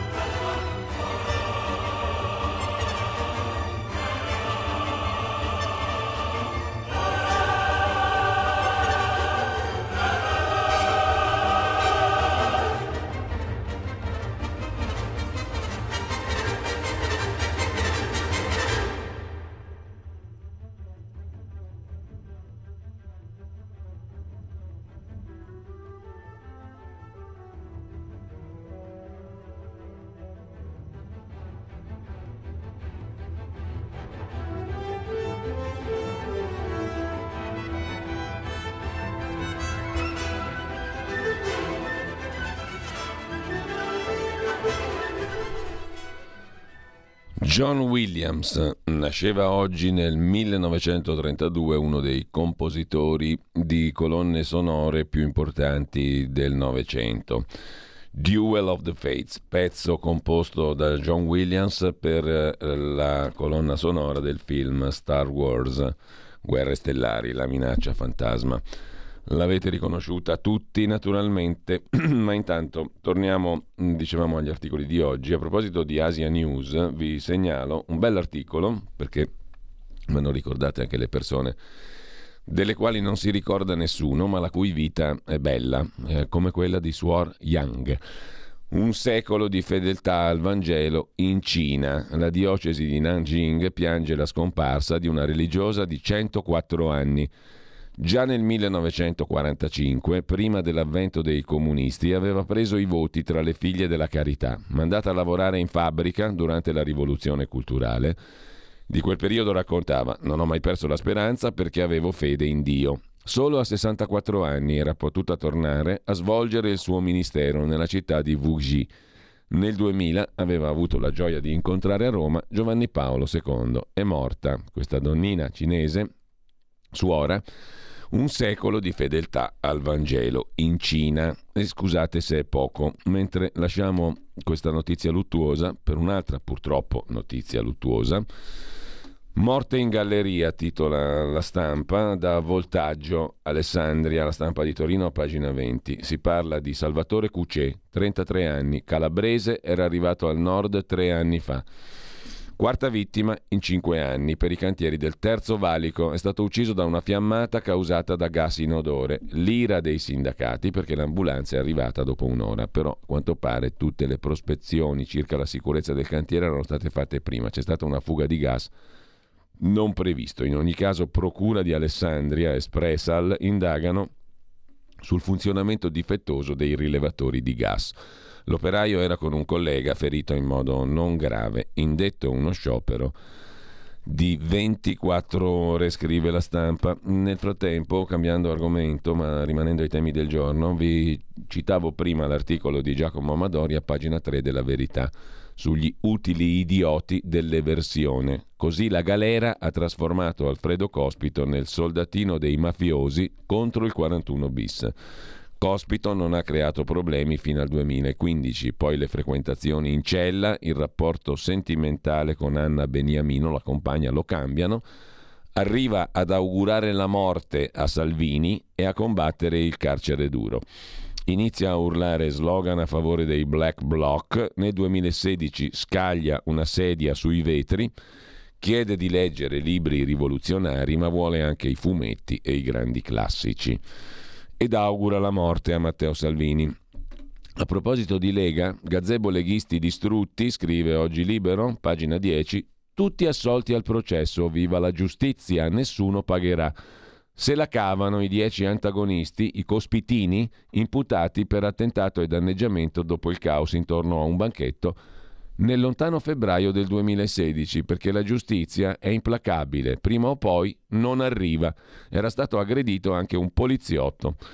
Alla fine tutti assolti, racconta Libero. C'erano le bandiere per terra, un banchetto danneggiato, c'era anche un agente di polizia strattonato. Uno dei dieci ragazzi, sei uomini, quattro donne, che il 27 febbraio del 2016 in piazza Malatesta a Roma, zona Torpignattara, erano stati coinvolti in disordini attorno a un gazebo della Lega. Tutti assolti al processo. Per quanto riguarda invece un'altra delle cose del giorno, la questione Fazzolari, la proposta del tiro a segno a scuola, l'aveva rivelata ieri la stampa. Mm, il sottosegretario prova a smentire, scrive oggi lo stesso quotidiano, la stampa di Torino. Meloni lo difende, ma per il PD questi qua vogliono tornare a Libro e Moschetto. Ha detto Fazzolari. Col generale Federici non abbiamo parlato di scuola, ma di addestramento delle forze armate. Mai pensato al tiro a segno a scuola. Penso che gli studenti, in orario scolastico, debbano fare sport per formare il fisico, corsa, atletica, nuoto per il tiro a segno. Ci sarà tempo da adulti. In Italia a 14 anni, ha ricordato Fazzolari, si può iniziare a praticare il tiro a segno. Il tiro al piattello e di fossa, in generale, è una polemica che ha poco senso, ma proprio Fazzolari, il sottosegretario Fazzolari, scrive oggi alla stampa una lettera al direttore Massimo Giannini a pagina 2. Gentile direttore, scrive Fazzolari, sto sprecando l'intera giornata che avrei volentieri dedicato a cose più utili a provare a smentire la falsa notizia apparsa sul quotidiano da lei diretto. La stampa riporta in prima pagina Fazzolari, insegniamo a sparare nelle scuole. Nelle pagine interne è dedicato ampissimo rilievo, io credevo si dicesse amplissimo, ma comunque ampissimo rilievo alla fantasiosa ricostruzione secondo cui sarei intenzionato a introdurre l'insegnamento del tiro a segno nelle scuole, con tanto di dichiarazioni che mai ho pronunciato. Dobbiamo fare un tavolo per un progetto di insegnamento del tiro a segno nelle scuole c'è tutta una rete di associazioni che si possono coinvolgere, mettere in contatto col mondo delle scuole, eccetera. In aggiunta, scrive oggi Fazzolari, a quanto descritto, c'è anche l'ulteriore intervista a uno psichiatra chiamato a dare un parere su una notizia priva di fondamento. Nella conversazione tra me e il generale Federici non si è mai parlato né di scuole né di tiro a segno, né di insegnare il tiro a segno nelle scuole.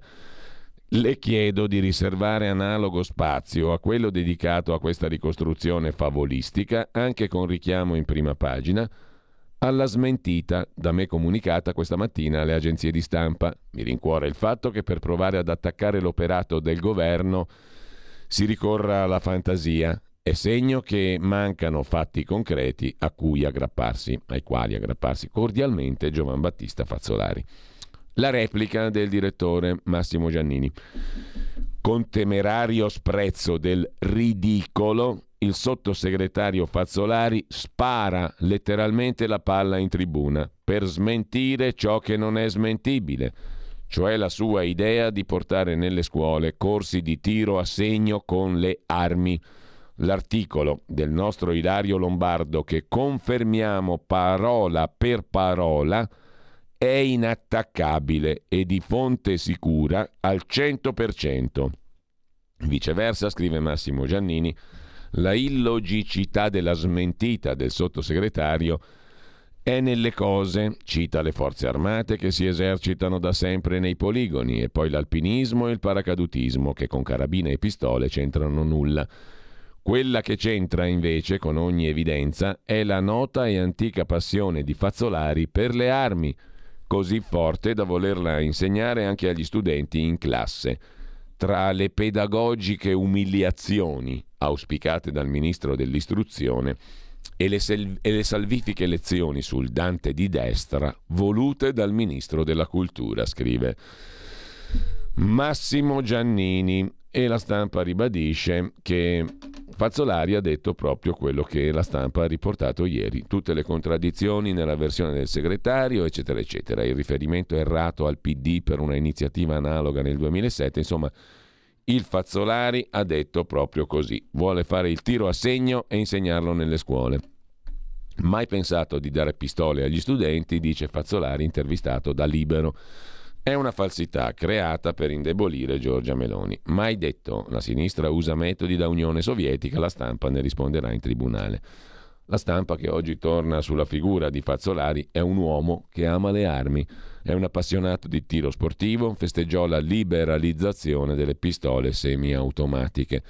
Sospetti degli avversari, costui, il Fazzolari, ha molti rapporti con i produttori di armi.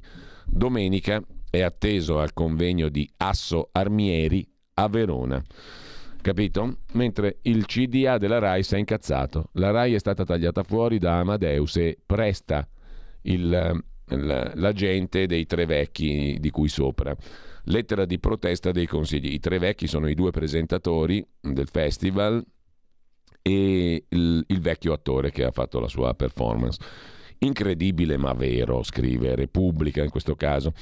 Anch'io ho appreso la notizia stamane in conferenza stampa. È la risposta che la presidente della RAI, Mari- Marinella Soldi, ha dato per iscritto ai consiglieri di amministrazione, a loro volta irritati per non essere stati informati della presenza del capo dello Stato a Sanremo.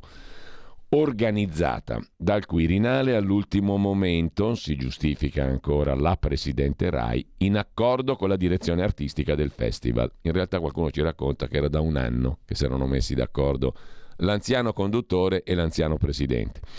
Una spiegazione necessaria. Dopo l'annuncio a sorpresa di Amadeus, infatti, i cinque componenti del CDA della RAI, eletti in Parlamento Agnes, Bria, Di Biasio, Di Maio, Laganà, hanno inviato una lettera di fuoco ai vertici della RAI, denunciando di essere stati tenuti all'oscuro dell'arrivo di Mattarella all'Ariston, ma anche la modalità scelta per la comunicazione.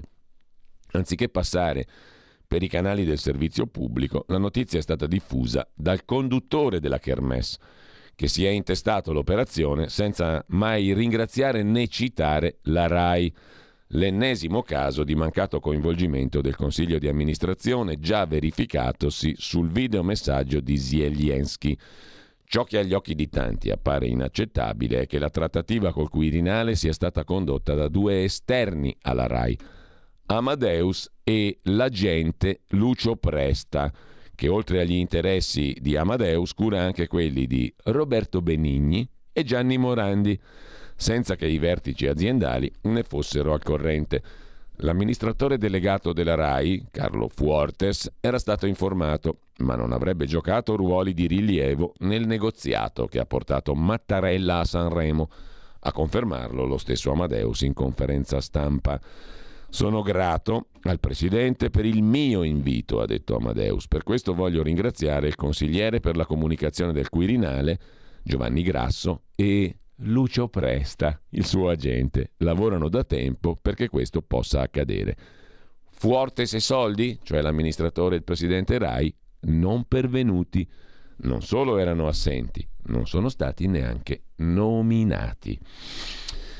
Intanto Federico Punzi, su Atlantico Quotidiano, si occupa dell'anziano Guitto, riesumata la Costituzione più bella. Dov'era Benigni mentre veniva sospesa? La Carta Costituzionale ha fallito nel suo principale compito, cioè limitare il potere politico. Sentire glorificarla, proprio da chi è rimasto muto mentre accadeva, è uno schiaffo, scrive Punzi. È tornata la Costituzione più bella del mondo, la più bella che si potesse immaginare, addirittura bella quasi come volare di Modugno.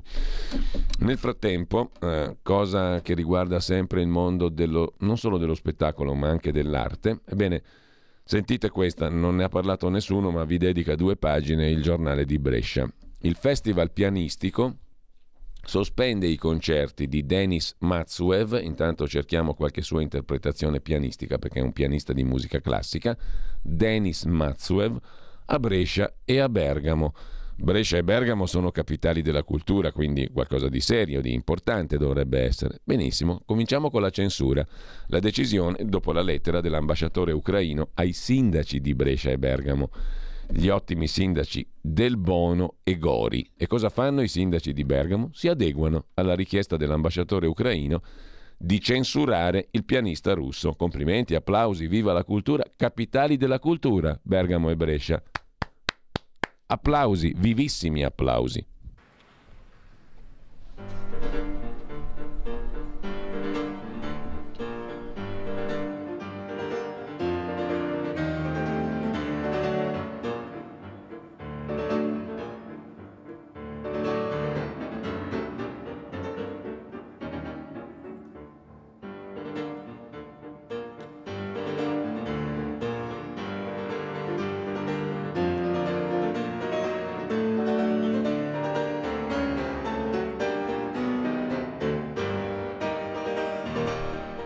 No, non si può ascoltare. Abbiamo fatto due errori. Abbiamo trasmesso un russo, Rachmaninov, per quanto avesse scelto gli Stati Uniti, dove vivere per lungo tempo, interpretato appunto dal pianista, censurato dai sindaci di Bergamo e di Brescia su richiesta dell'ambasciatore ucraino. Il festival dovrebbe celebrare la cultura, vero? Questa roba qua? Brescia e Bergamo, complimenti, applausi. Il festival accoglie l'invito dei sindaci di sospendere i concerti di costui, pianista che abbiamo sentito poco fa, suonare Rachmaninov, il preludio opera 23 numero 5 meraviglioso. Il festival accoglie l'invito dei sindaci sospendere i concerti del pianista Denis Matsuyev previsti al Teatro Grande e al Teatro Donizetti. Poche parole dall'ufficio stampa per mettere in stand-by, cioè per mandare nella censura, la presenza a Bergamo e a Brescia, capitale della cultura, complimenti e applausi del controverso artista, amico del presidente Putin, suo sostenitore nel 2014 all'epoca della guerra di Crimea, mai ufficialmente dissociato dall'aggressione russa all'Ucraina. Se dalla sospensione dei concerti si passerà all'annullamento, come chiesto dall'ambasciatore ucraino in Italia Jaroslav Mielnik con una lettera nei giorni scorsi, è presto per dirlo. Per ora, scrive il giornale di Brescia, il festival prende tempo in attesa di decidere come muoversi su una vicenda che rischia di diventare un caso diplomatico. A chiedere l'annullamento dei concerti di Denis Matsuyev, inseriti nel cartellone del festival pianistico, programmati il 24 maggio a Brescia e il 27 a Bergamo, era stato l'ambasciatore ucraino, con una lettera ai sindaci delle due città, Emilio Del Bono e Giorgio Gori, entrambi del PD. Brescia e Bergamo una lettera al sovrintendente del teatro, eccetera, eccetera. A rispondere ieri i due sindaci con una lettera all'ambasciatore ucraino in cui affermano di avere chiesto alla presidenza e alla direzione artistica del festival pianistico di sospendere i concerti del pianista russo. Abbiamo valutato quale decisione fosse giusto assumere, dicono i due sindaci, Del Bono e Gori, non certo perché sia in discussione il sostegno alla causa ucraina, quanto perché riteniamo che la cultura dovrebbe godere di una libertà di espressione non condizionata dai conflitti. I due sindaci sottolineano che il caso di Matsuyev è però diverso. Eh, hanno raccolto informazioni e riteniamo, scrivono i due sindaci, che l'esplicito sostegno che Matsuyev ha espresso nei confronti della politica di Putin, dall'invasione della Crimea alla modifica della Costituzione, in vista dell'instaurazione di un regime autocratico, senza presa di distanza dall'invasione del territorio ucraino, definiscano un profilo non solo artistico ma politico del pianista russo. Nessuna dichiarazione per ora dal teatro grande. Difficile ipotizzare però che si possa discostare dalle scelte dei due sindaci. Così scrive il giornale di Brescia. Sgarbi controcorrente parla di censura, scienza e arte siano fuori dal conflitto. Bergamo e Brescia si squalificano e diventano colonie dell'Ucraina, dice Sgarbi. Seguirò la vicenda. Intanto un'altra storiaccia la racconta invece Chiara Spagnolo sul dorso barese di Repubblica. E torniamo qui ai temi della giustizia, appunto ne parlavamo prima sulla questione degli assalti ai gazebo leghisti, tutti assolti. In questo caso invece stiamo parlando di Francesco Cavallari, era stato definito il RAS della sanità privata pugliese. I familiari di Cavallari avevano chiesto la revisione del processo a carico del padre che è morto a 83 anni Ebbene, la revisione del processo ha portato a smontare tutte le accuse, perlomeno quelle di mafiosità nei suoi confronti. Una sentenza che è arrivata troppo tardi, racconta oggi Chiara Spagnolo. E non poteva fare un'associazione per delinquere perché era da solo. Francesco detto Cicci Cavallari, il re della sanità privata barese, che fu travolto dall'accusa di aver favorito fatto favori e ricevuto dai clan mafiosi, condannato per questo. In sintesi, però, questa è la motivazione che la Corte d'Appello di Lecce ha posto alla base della sentenza con la quale, 16 novembre scorso, lo ha assolto post mortem da quell'accusa infamante. Post mortem perché Francesco Cicci Cavallari è morto a 83 anni nel gennaio del 21 a Santo Domingo. Ebbene, c'è stata la revisione del processo sollecitata dai figli Essendo venuta meno quell'accusa, è rimasta soltanto una condanna per estorsione, rideterminata in un anno e quattro mesi, che gli avrebbe consentito di tornare in Italia con la possibilità di chiedere una pena alternativa al carcere.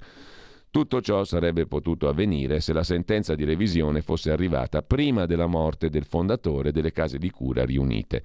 La sua è una storia costellata da un'infinità di sé, conclusa con la decisione in appello che consente di riscrivere decenni di storia giudiziaria barese, iniziata come uragano, finita con una raffica di assoluzioni. Mm? Intanto Andiamo alla pagina prettamente politica. Sul Corriere della Sera Marco Cremonesi si occupa di Giorgia Meloni che vede le regionali Lombardia e Lazio come un referendum. Questo voto ci dirà cosa pensa davvero l'Italia, ha detto la Premier. L'orizzonte è lungo, possiamo avere una strategia. Il metro di giudizio della solidità di governo è la velocità con cui prende le decisioni, ha detto Meloni. Salvini è leale e trasparente. Berlusconi è stato il miglior ministro degli esteri che il nostro paese abbia mai avuto.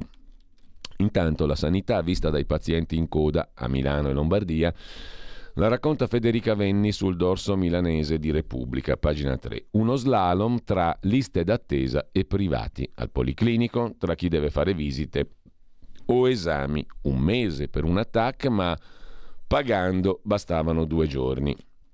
Uh, nel Lazio invece c'è questa cosa incredibile dei debiti della regione Lazio che toccano quota 28 miliardi. Non ci sono soltanto i 9,3 di mutui sospesi, ma anche altri finanziamenti da saldare. La Lega è furiosa.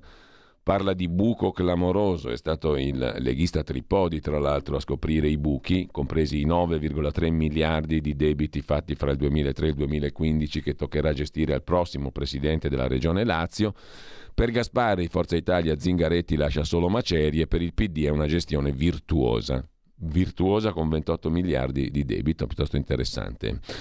Intanto, per i deputati, a proposito di regioni, regioni autonome, perché anche oltretutto c'è il primo Parlamento in assoluto della storia, come giustamente si vantano i parlamentari siciliani, l'Assemblea regionale della Sicilia. Per i deputati siciliani altri 900 euro in busta gli eletti si aumentano lo stipendio. In Puglia il Consiglio regionale aveva deciso che per un anno non si vota anche se cade il presidente. Sequestrato il diritto di voto, secessione di fatto. Qui più o meno insomma, si decide di fare improprio per quanto riguarda gli stipendi. La norma in bilancio, 70 parlamentari regionali prendono già 11.000. 100 euro al mese, si fa cifra tonda, andiamo a 12.000. C'è poi il capitolo dedicato alla proroga del super bonus che è saltata. Se ne occupano diversi quotidiani, anche il Corriere della Sera, pagina 14 stamattina, e poi lo stop ai pensionati per le nomine, niente deroga alla stretta sugli incarichi ai vertici degli enti pubblici, più tempo per i mutui, marcia indietro sulla proroga del super bonus per le ristrutturazioni delle abitazioni unifamiliari. Il governo è contrario dovrebbe essere ritirato l'emendamento di Fratelli d'Italia al decreto legge mille proroghe che prevede la proroga del super bonus sulle villette dal 31 marzo al 30 giugno 2023. Salta la proroga, cade anche la norma che si proponeva di cancellare il divieto di pagare lo stipendio alle persone nominate ai vertici degli enti, delle autority e di aziende pubbliche se già in pensione. C'è un punto da sottolineare, lo fa Giuseppe Liturri sulla verità di oggi in tema di super bonus e cessione dei crediti, gli errori di calcolo dietro la bomba cessione dei crediti. Lo dice il Ministero dell'Economia, il 110% troppo ricco e con controlli ridotti. L'eredità di Giuseppe Conte ha portato alla stretta che adesso preoccupa e minaccia l'edilizia, scrive Giuseppe Liturri. Tra poco eh, invece abbiamo con noi, come tutti i mercoledì, il nostro condirettore Alessandro Morelli per fare il punto sull'Italia da fare che si sta cercando di fare. Avete ascoltato la rassegna stampa.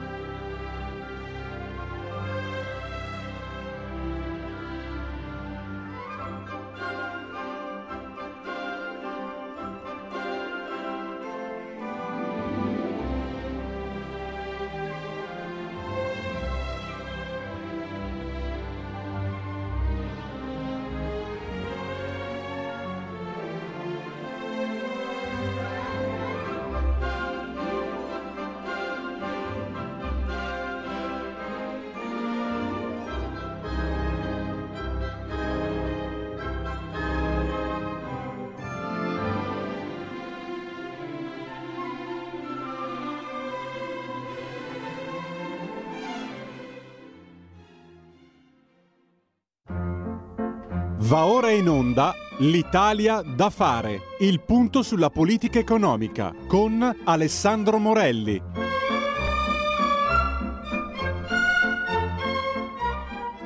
E rieccoci qua, buongiorno ad Alessandro Morelli, ben trovato Alessandro.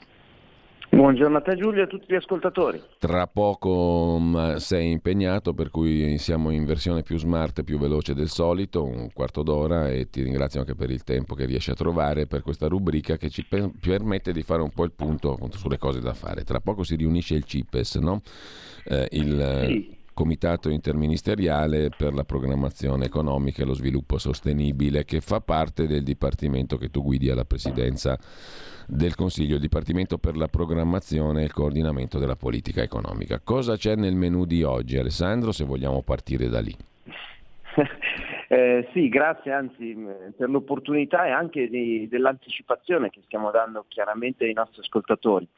Eh, sostanzialmente oggi ci occuperemo in particolare di due grandi argomenti eh, e poi ci sono diciamo, un contorno, un menù fatto eh, di altre iniziative. I due grandi argomenti riguardano il Ministero delle Infrastrutture ehm, guidato da Matteo Salvini e eh, il Ministero della Salute con eh, Schillacci, ma in particolare eh, il, eh, ogni eh, governatore, ogni presidente di regione che grazie all'autonomia che già è stata assegnata per i, da, oramai da tempo sui temi della sanità, avranno da gestire insomma, interessanti, eh, interessanti quote eh, del bilancio nazionale. In particolare per quanto riguarda le infrastrutture, sì. eh, noi oggi approviamo dopo diciamo, un, una lunga gestazione il sistema filoviario eh, di Verona, un importo che eh, raggiunge i 93 milioni circa, eh, che sostanzialmente prevede eh, la realizzazione di una nuova infrastruttura filoviaria, quindi per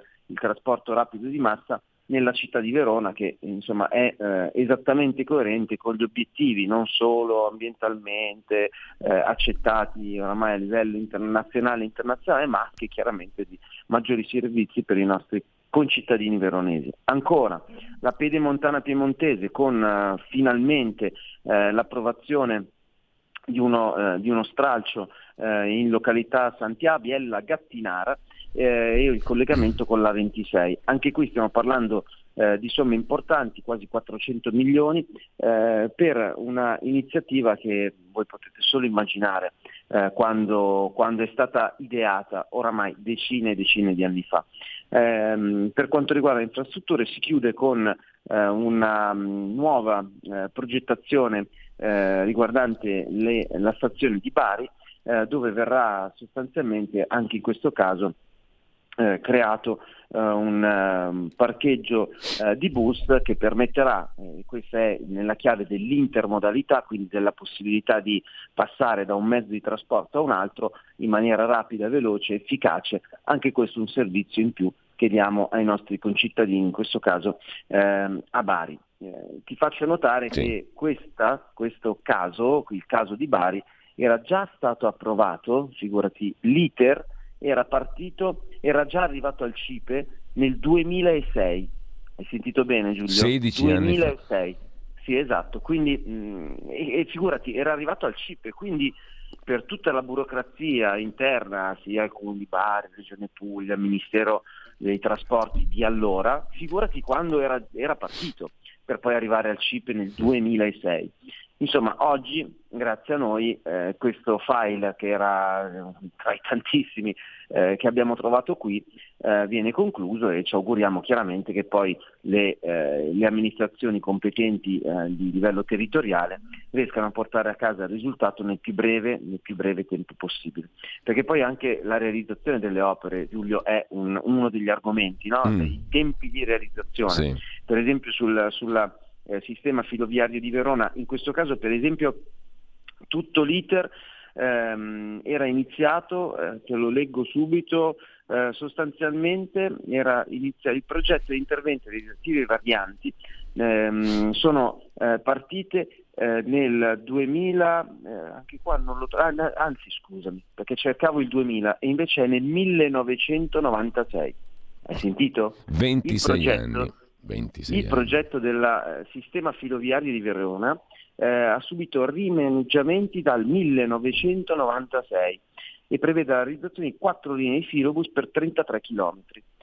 Eh, quindi diciamo che io sono anche abbastanza orgoglioso, come tu puoi immaginare, eh, di mettere il timbro, la firma assieme, oggi presiderà il ministro Giorgetti, presiderà il CIPES con me, quindi pote, potete solo immaginare di quanto insomma, io personalmente vado orgoglioso del fatto che dopo tante discussioni, tanti dibattiti, sicuramente tanta burocrazia eccetera, noi apponiamo la firma e il timbro per quest'opera che a Verona per esempio eh, da cronoprogramma durerà i cui lavori dureranno 33 mesi per dare un nuovo servizio ai nostri concittadini.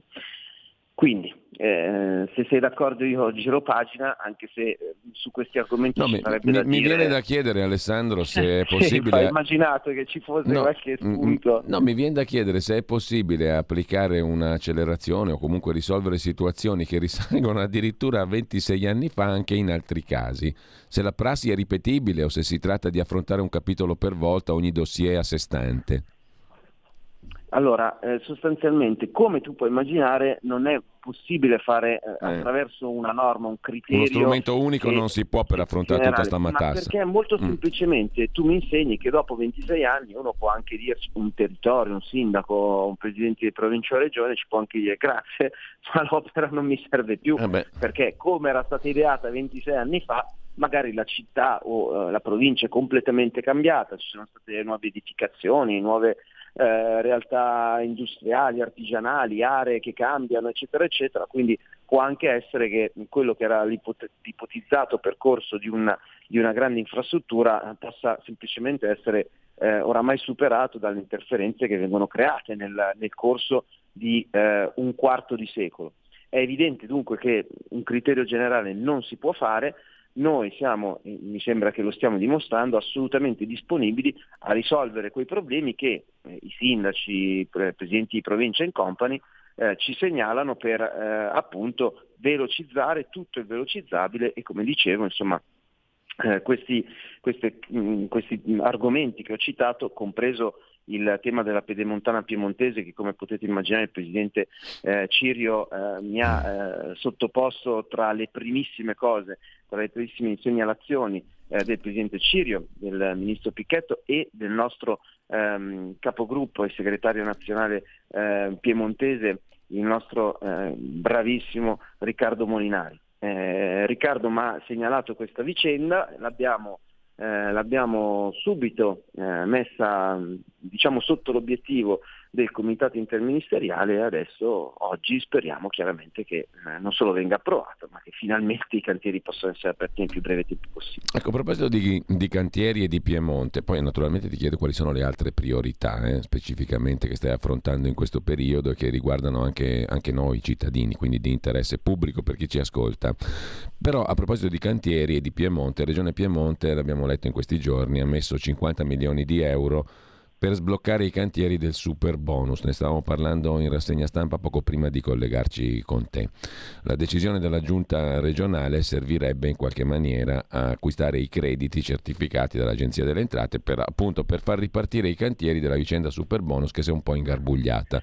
Tra l'altro racconta oggi, eravamo proprio lì all'articolo di Giuseppe Liturri sulla verità, che il caos del super bonus 110% il tema è l'efficientamento energetico, eh, che è un altro argomento molto, molto caldo perché novità arriveranno dall'Europa e molto pesanti su questo, su questo capitolo. Comunque il caos super bonus sarebbe stato generato da un incredibile errore di stima del valore dei lavori e dei beneficiari.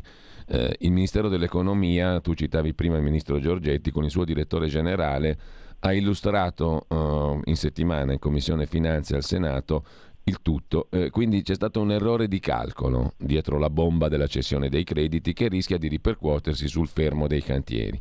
Come si risolve secondo te questa questione che ammonta a una bella cifra perché considerando tutti i bonus edilizi il Ministero dell'Economia parla di 110 miliardi spalmati fino al 2026. Il super bonus ne avrebbe portati di questi 110, 38 in più rispetto ai 72 della stima iniziale. Stiamo parlando di una bella cifra, insomma.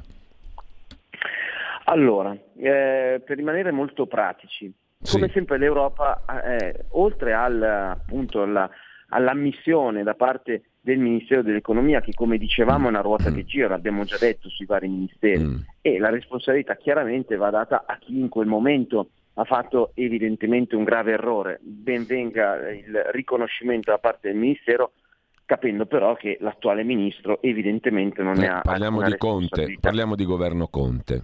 Bravissimo. Mm. Quindi, eh, posto questo errore riconosciuto dall'attuale governo, eh, l'Europa ancora una volta sta mh, combinando l'ennesimo disastro.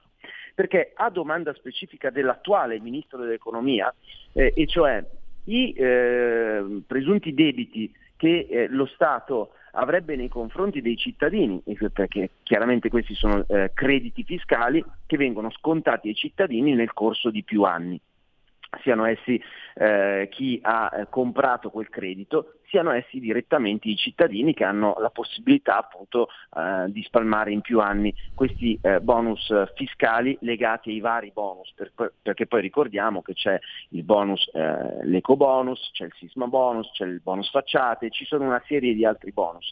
Il tema è che a domanda specifica del Ministero dell'attuale Ministro delle, ehm, delle delle Finanze, del Tesoro, e sostanzialmente eh, a domanda, ma noi, governo italiano, possiamo spalmare questo debito, eh, che sono crediti nei confronti dei cittadini, eh, in più anni in maniera tale che chiaramente questo peso sia distribuito esattamente ed in coerenza anche con quanto affermano tutte le associazioni di categorie edilizie che ci dicono attenzione, è vero che oggi il governo sta impegnando quelle cifre che hai citato Giulio, ma è altrettanto vero che nei prossimi anni rientreranno delle somme legate chiaramente al fatto che questi lavori vengono eseguiti, vengono pagate delle fatture, vengono assunti nuovi dipendenti, quindi nuovi contributi, eccetera, eccetera, e quindi ci sarà un- comunque un ritorno economico, ehm, anche se forse parziale, secondo le associazioni di categorie, addirittura più alto rispetto alla, eh, all'esborso da parte eh, dello Stato nel corso dei prossimi anni. Quindi la domanda è stata del Ministero, Mm. noi possiamo considerare eh, questo- questi crediti eh, e spalmarli nell'ambito di eh, una serie di annualità, punti di domanda? L'Europa ha risposto no, esattamente in completa incoerenza incoerenza rispetto alle iniziative che l'Europa sta intraprendendo eh, legate, come sapete, al, al- al green eh, immobiliare. Per cui in Italia, all'Italia e agli italiani si chiede di spendere sostanzialmente per sistemare e adeguare le loro case fino a una classe energetica Mm. molto alta. Ma dall'altra parte al governo italiano viene impedito di contribuire in maniera fattiva al fatto che gli italiani possano a loro volta eh, essere ehm, fruitori di bonus che ricordiamolo, e questo è certo, non è che eh, ce lo dicono le associazioni di categoria solo perché vogliono portare acqua al loro mulino. È evidente che il governo se deve mettere eh, 100, eh, che- 100 100.000 lire eh, di crediti dati ai eh, propri concittadini in un solo anno, non potrà mai calcolare quanto è il ritorno dell'investimento di quei 100 nel corso dei prossimi anni, legati chiaramente al- ai lavori, al pagamento dell'IVA, al pagamento dei contributi di nuovi dipendenti, perché chiaramente sta girando una grande, ehm, grandi somme economiche e sta girando veramente l'economia legata anche ai bonus. Dunque l'Europa ancora una volta ci sta mh, diciamo, colpendo in maniera totalmente, totalmente incoerente. Alessandro, so che dobbiamo salutarci, però ti chiedo solo per titoli quali sono le altre priorità, poi magari ne parleremo nella Eh, prossima te, ne puntata. dico, te ne dico solo una, poi magari le Sì. prossime, eh, alla prossima puntata ci, ci approfondiamo anche perché ci sono eh, argomenti molto interessanti, poco conosciuti dall'opinione pubblica secondo me e il titolo più importante della giornata chiaramente sarà il, eh, la distribuzione, mettiamola così, eh, del fabbisogno eh, sanitario per quanto riguarda le regioni. Stiamo parlando di circa 125 miliardi di euro. Eh, questo governo, malgrado tutti i bla bla eh, dei nostri eh, diciamo, avversari politici e anche della, mh, della- della gestione del PD degli ultimi anni, ha eh, inteso incrementare il fondo sanitario nazionale di quasi 4 miliardi, mancano 100.000 euro, avrebbero fatto bingo con 100.000 euro ehm, per appunto ehm, sostenere sanità, le sanità regionali che ricordiamo insomma sono un fiore all'occhiello eh, del nostro paese. Bene, allora avremo modo di parlarne, il tema è sensibilissimo, io ringrazio Alessandro Morelli, buon lavoro. Alessandro, buona Magari, giornata. Magari Giulio, se non ti sì. dispiace, in giornata potremo ricollegarci per approfondire queste tematiche. Prendiamo nota sicuramente, intanto allora più tardi. Grazie ad Alessandro Morelli. Grazie Giulio a tutti gli ascoltatori. Allora ci risentiamo tra poco per concludere la rassegna stampa, poi alle 9.30 gli scorretti con Carlo Cambi.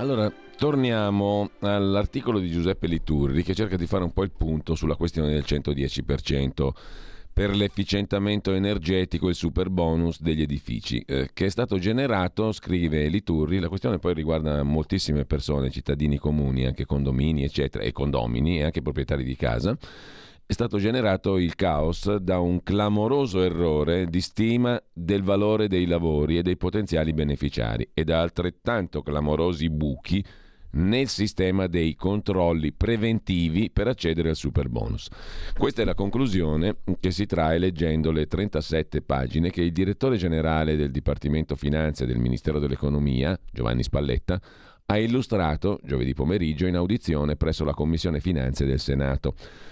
Considerando tutti i bonus edilizi, l'ultima previsione del Ministero dell'Economia sale a 110 miliardi complessivi di bonus spalmati fino al 2026 rispetto ai 72 miliardi della stima iniziale. Si tratta di 38 miliardi in più, 25 dei quali sono imputabili al super bonus 110%, che è passato da 36 a a 61 miliardi destinati a incrementare per tener conto dei dati di dicembre. Ma cosa è accaduto? In teoria lo strumento era quello giusto, scrive Liturri sulla verità di stamani.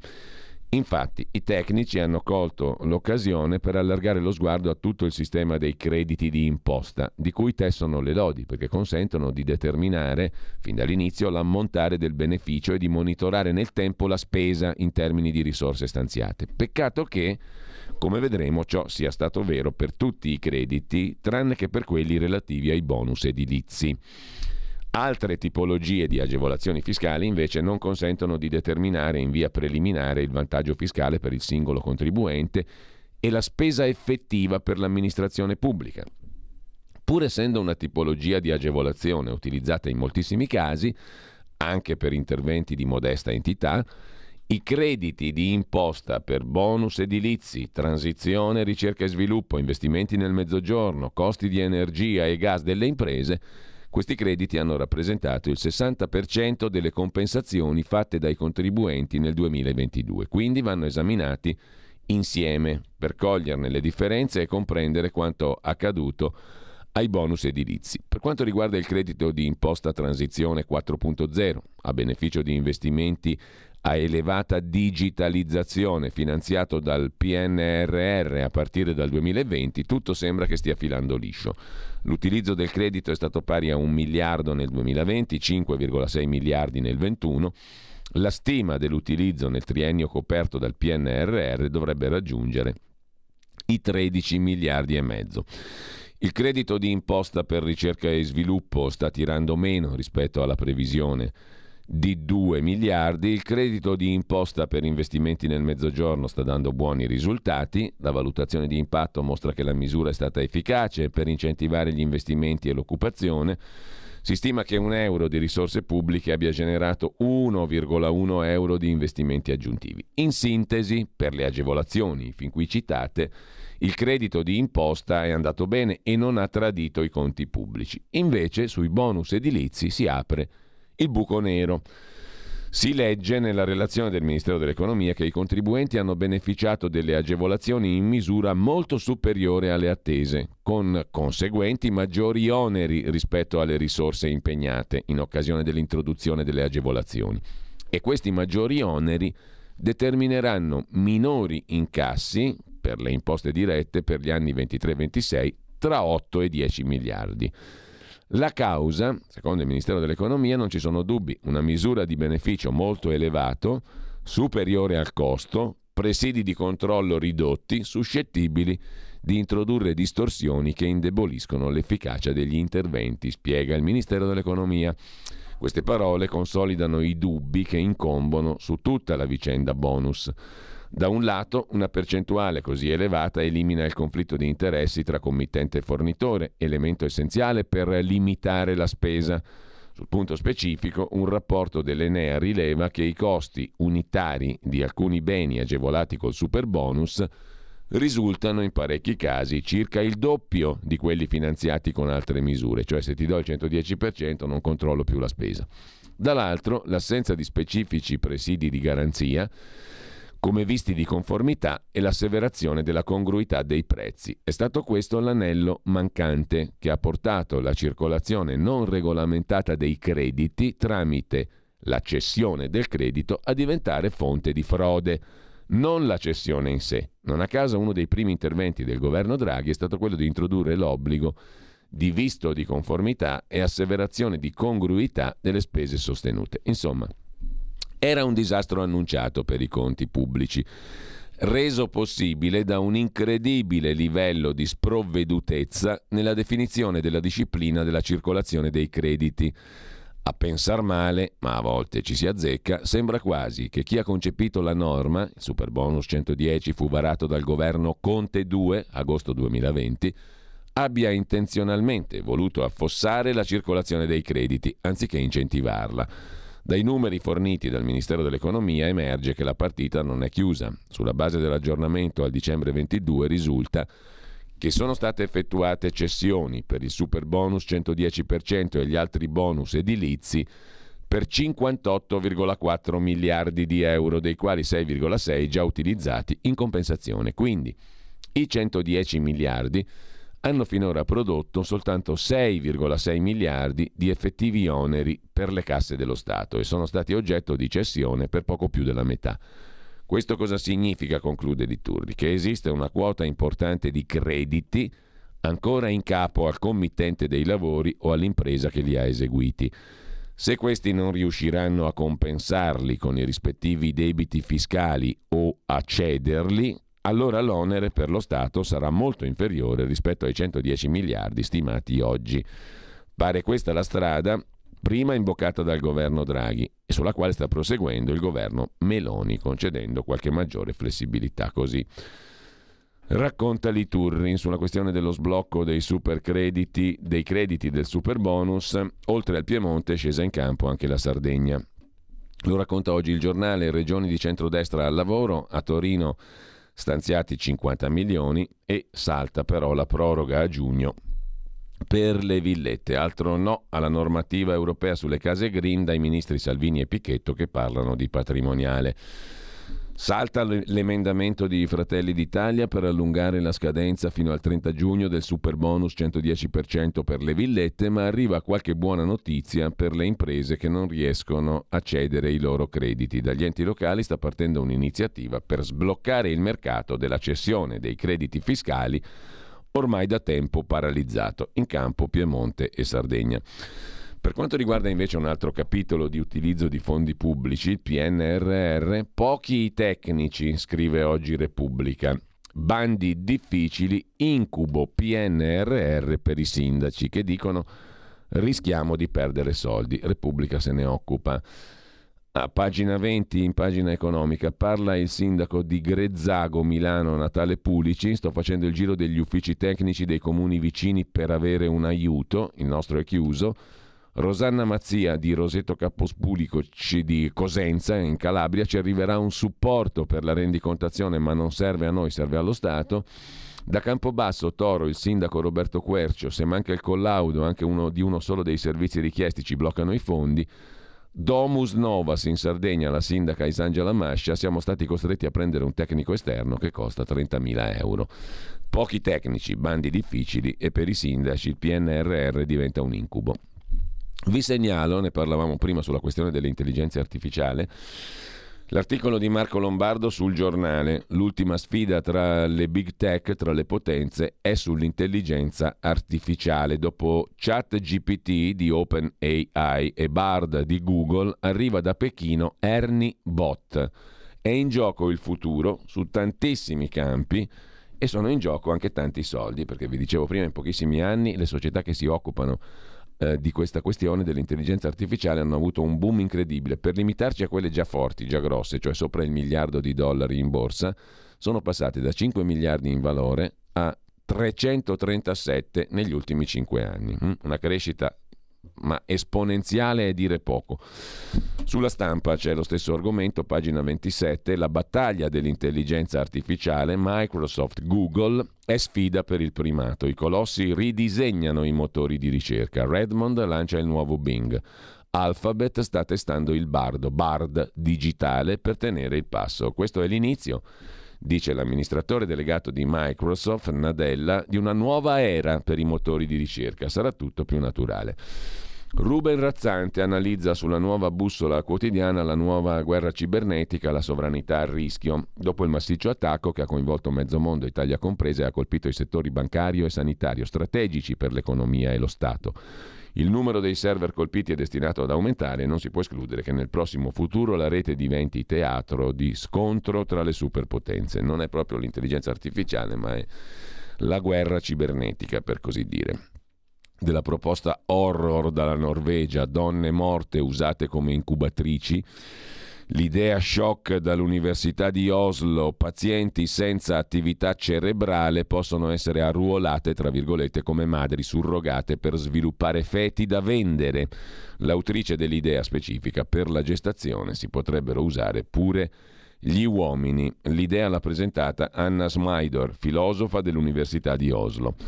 Mentre eh, vi segnalo anche la pagina 2 del quotidiano Italia Oggi con i due commenti di Marino Longoni, siamo prigionieri di una struttura fragile come internet, si torna a ciò che analizzava Razzante poco fa, lo dimostrano i blackout in continua crescita, l'innovazione digitale e i suoi limiti, mentre il professor Luigi Curini sottolinea un eh, dato, a renderci felici è la ricchezza della nostra vita sociale e lo hanno dimostrato le vicende legate al lockdown.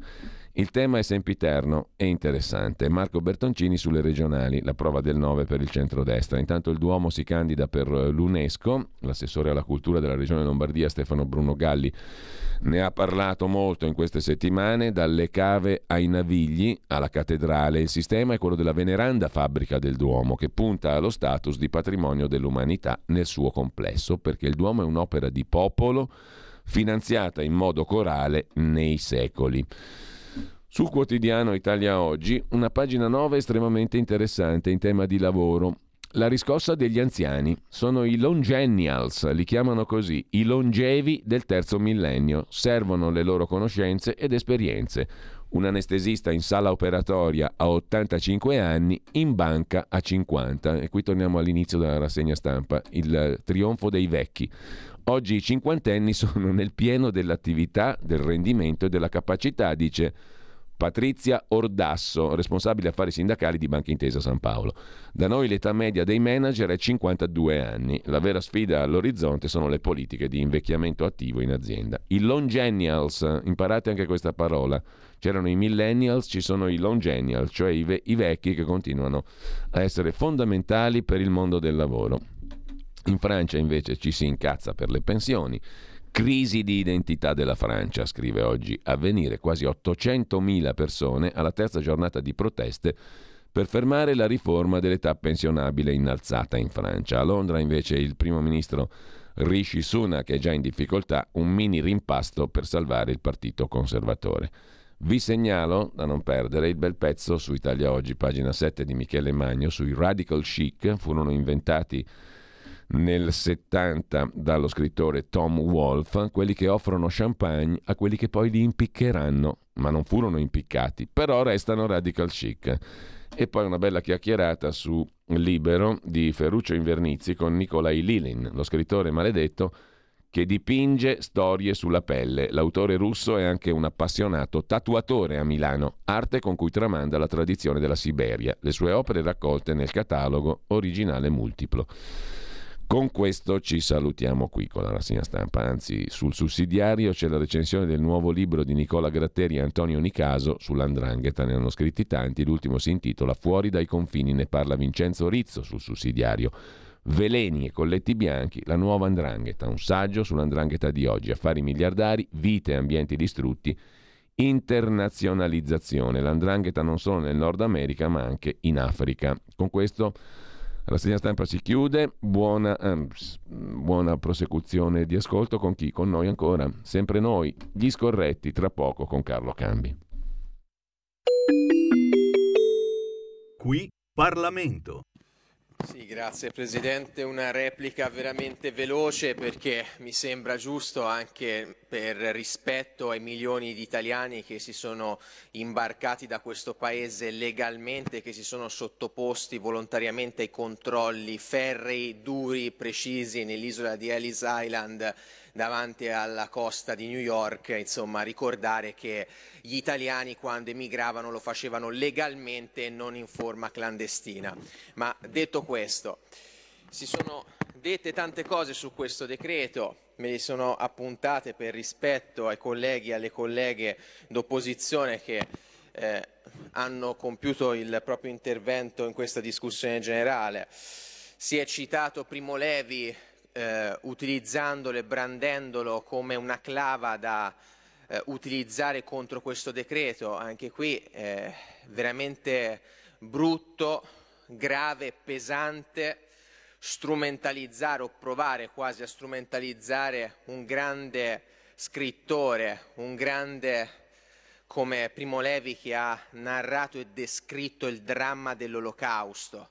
Ecco, chi utilizza certi autori a sproposito, oltre ad essere particolarmente offensivo, evidentemente dimostra di conoscere poco la storia recente, purtroppo. Ma al di là di questo, concetto di porto sicuro. Concetto di porto sicuro non è, finalmente stato detto anche da parte di alcuni esponenti dell'opposizione, un porto che deve essere per forza di cose vicino. Questo è stato ribadito anche dalle autorità della nostra Guardia Costiera italiana. Il porto sicuro viene assegnato da parte delle autorità competenti non tra l'altro sulla base di una discrezionalità politica, perché siamo arrivati eh, addirittura ad affermare questo, che il porto lontano si assegna per fare un danno alle navi ONG. Assolutamente.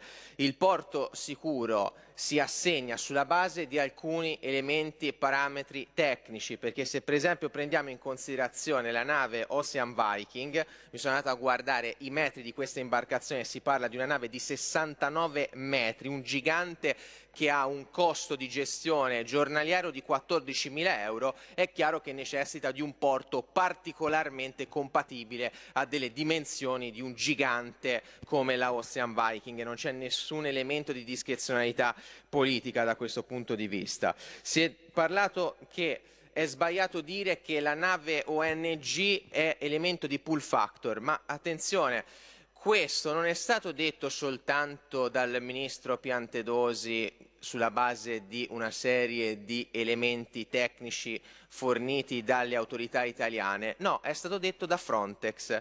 Frontex dice che le ONG, oltre ad essere soggetti privati, rappresentano un fattore di attrazione per le imbarcazioni di immigrati. Anche qui un altro elemento che viene utilizzato dall'opposizione eh, come ehm, clava contro questo decreto che viene come dire, smontato. E infine concludo, l'Italia è tutto fuorché isolata.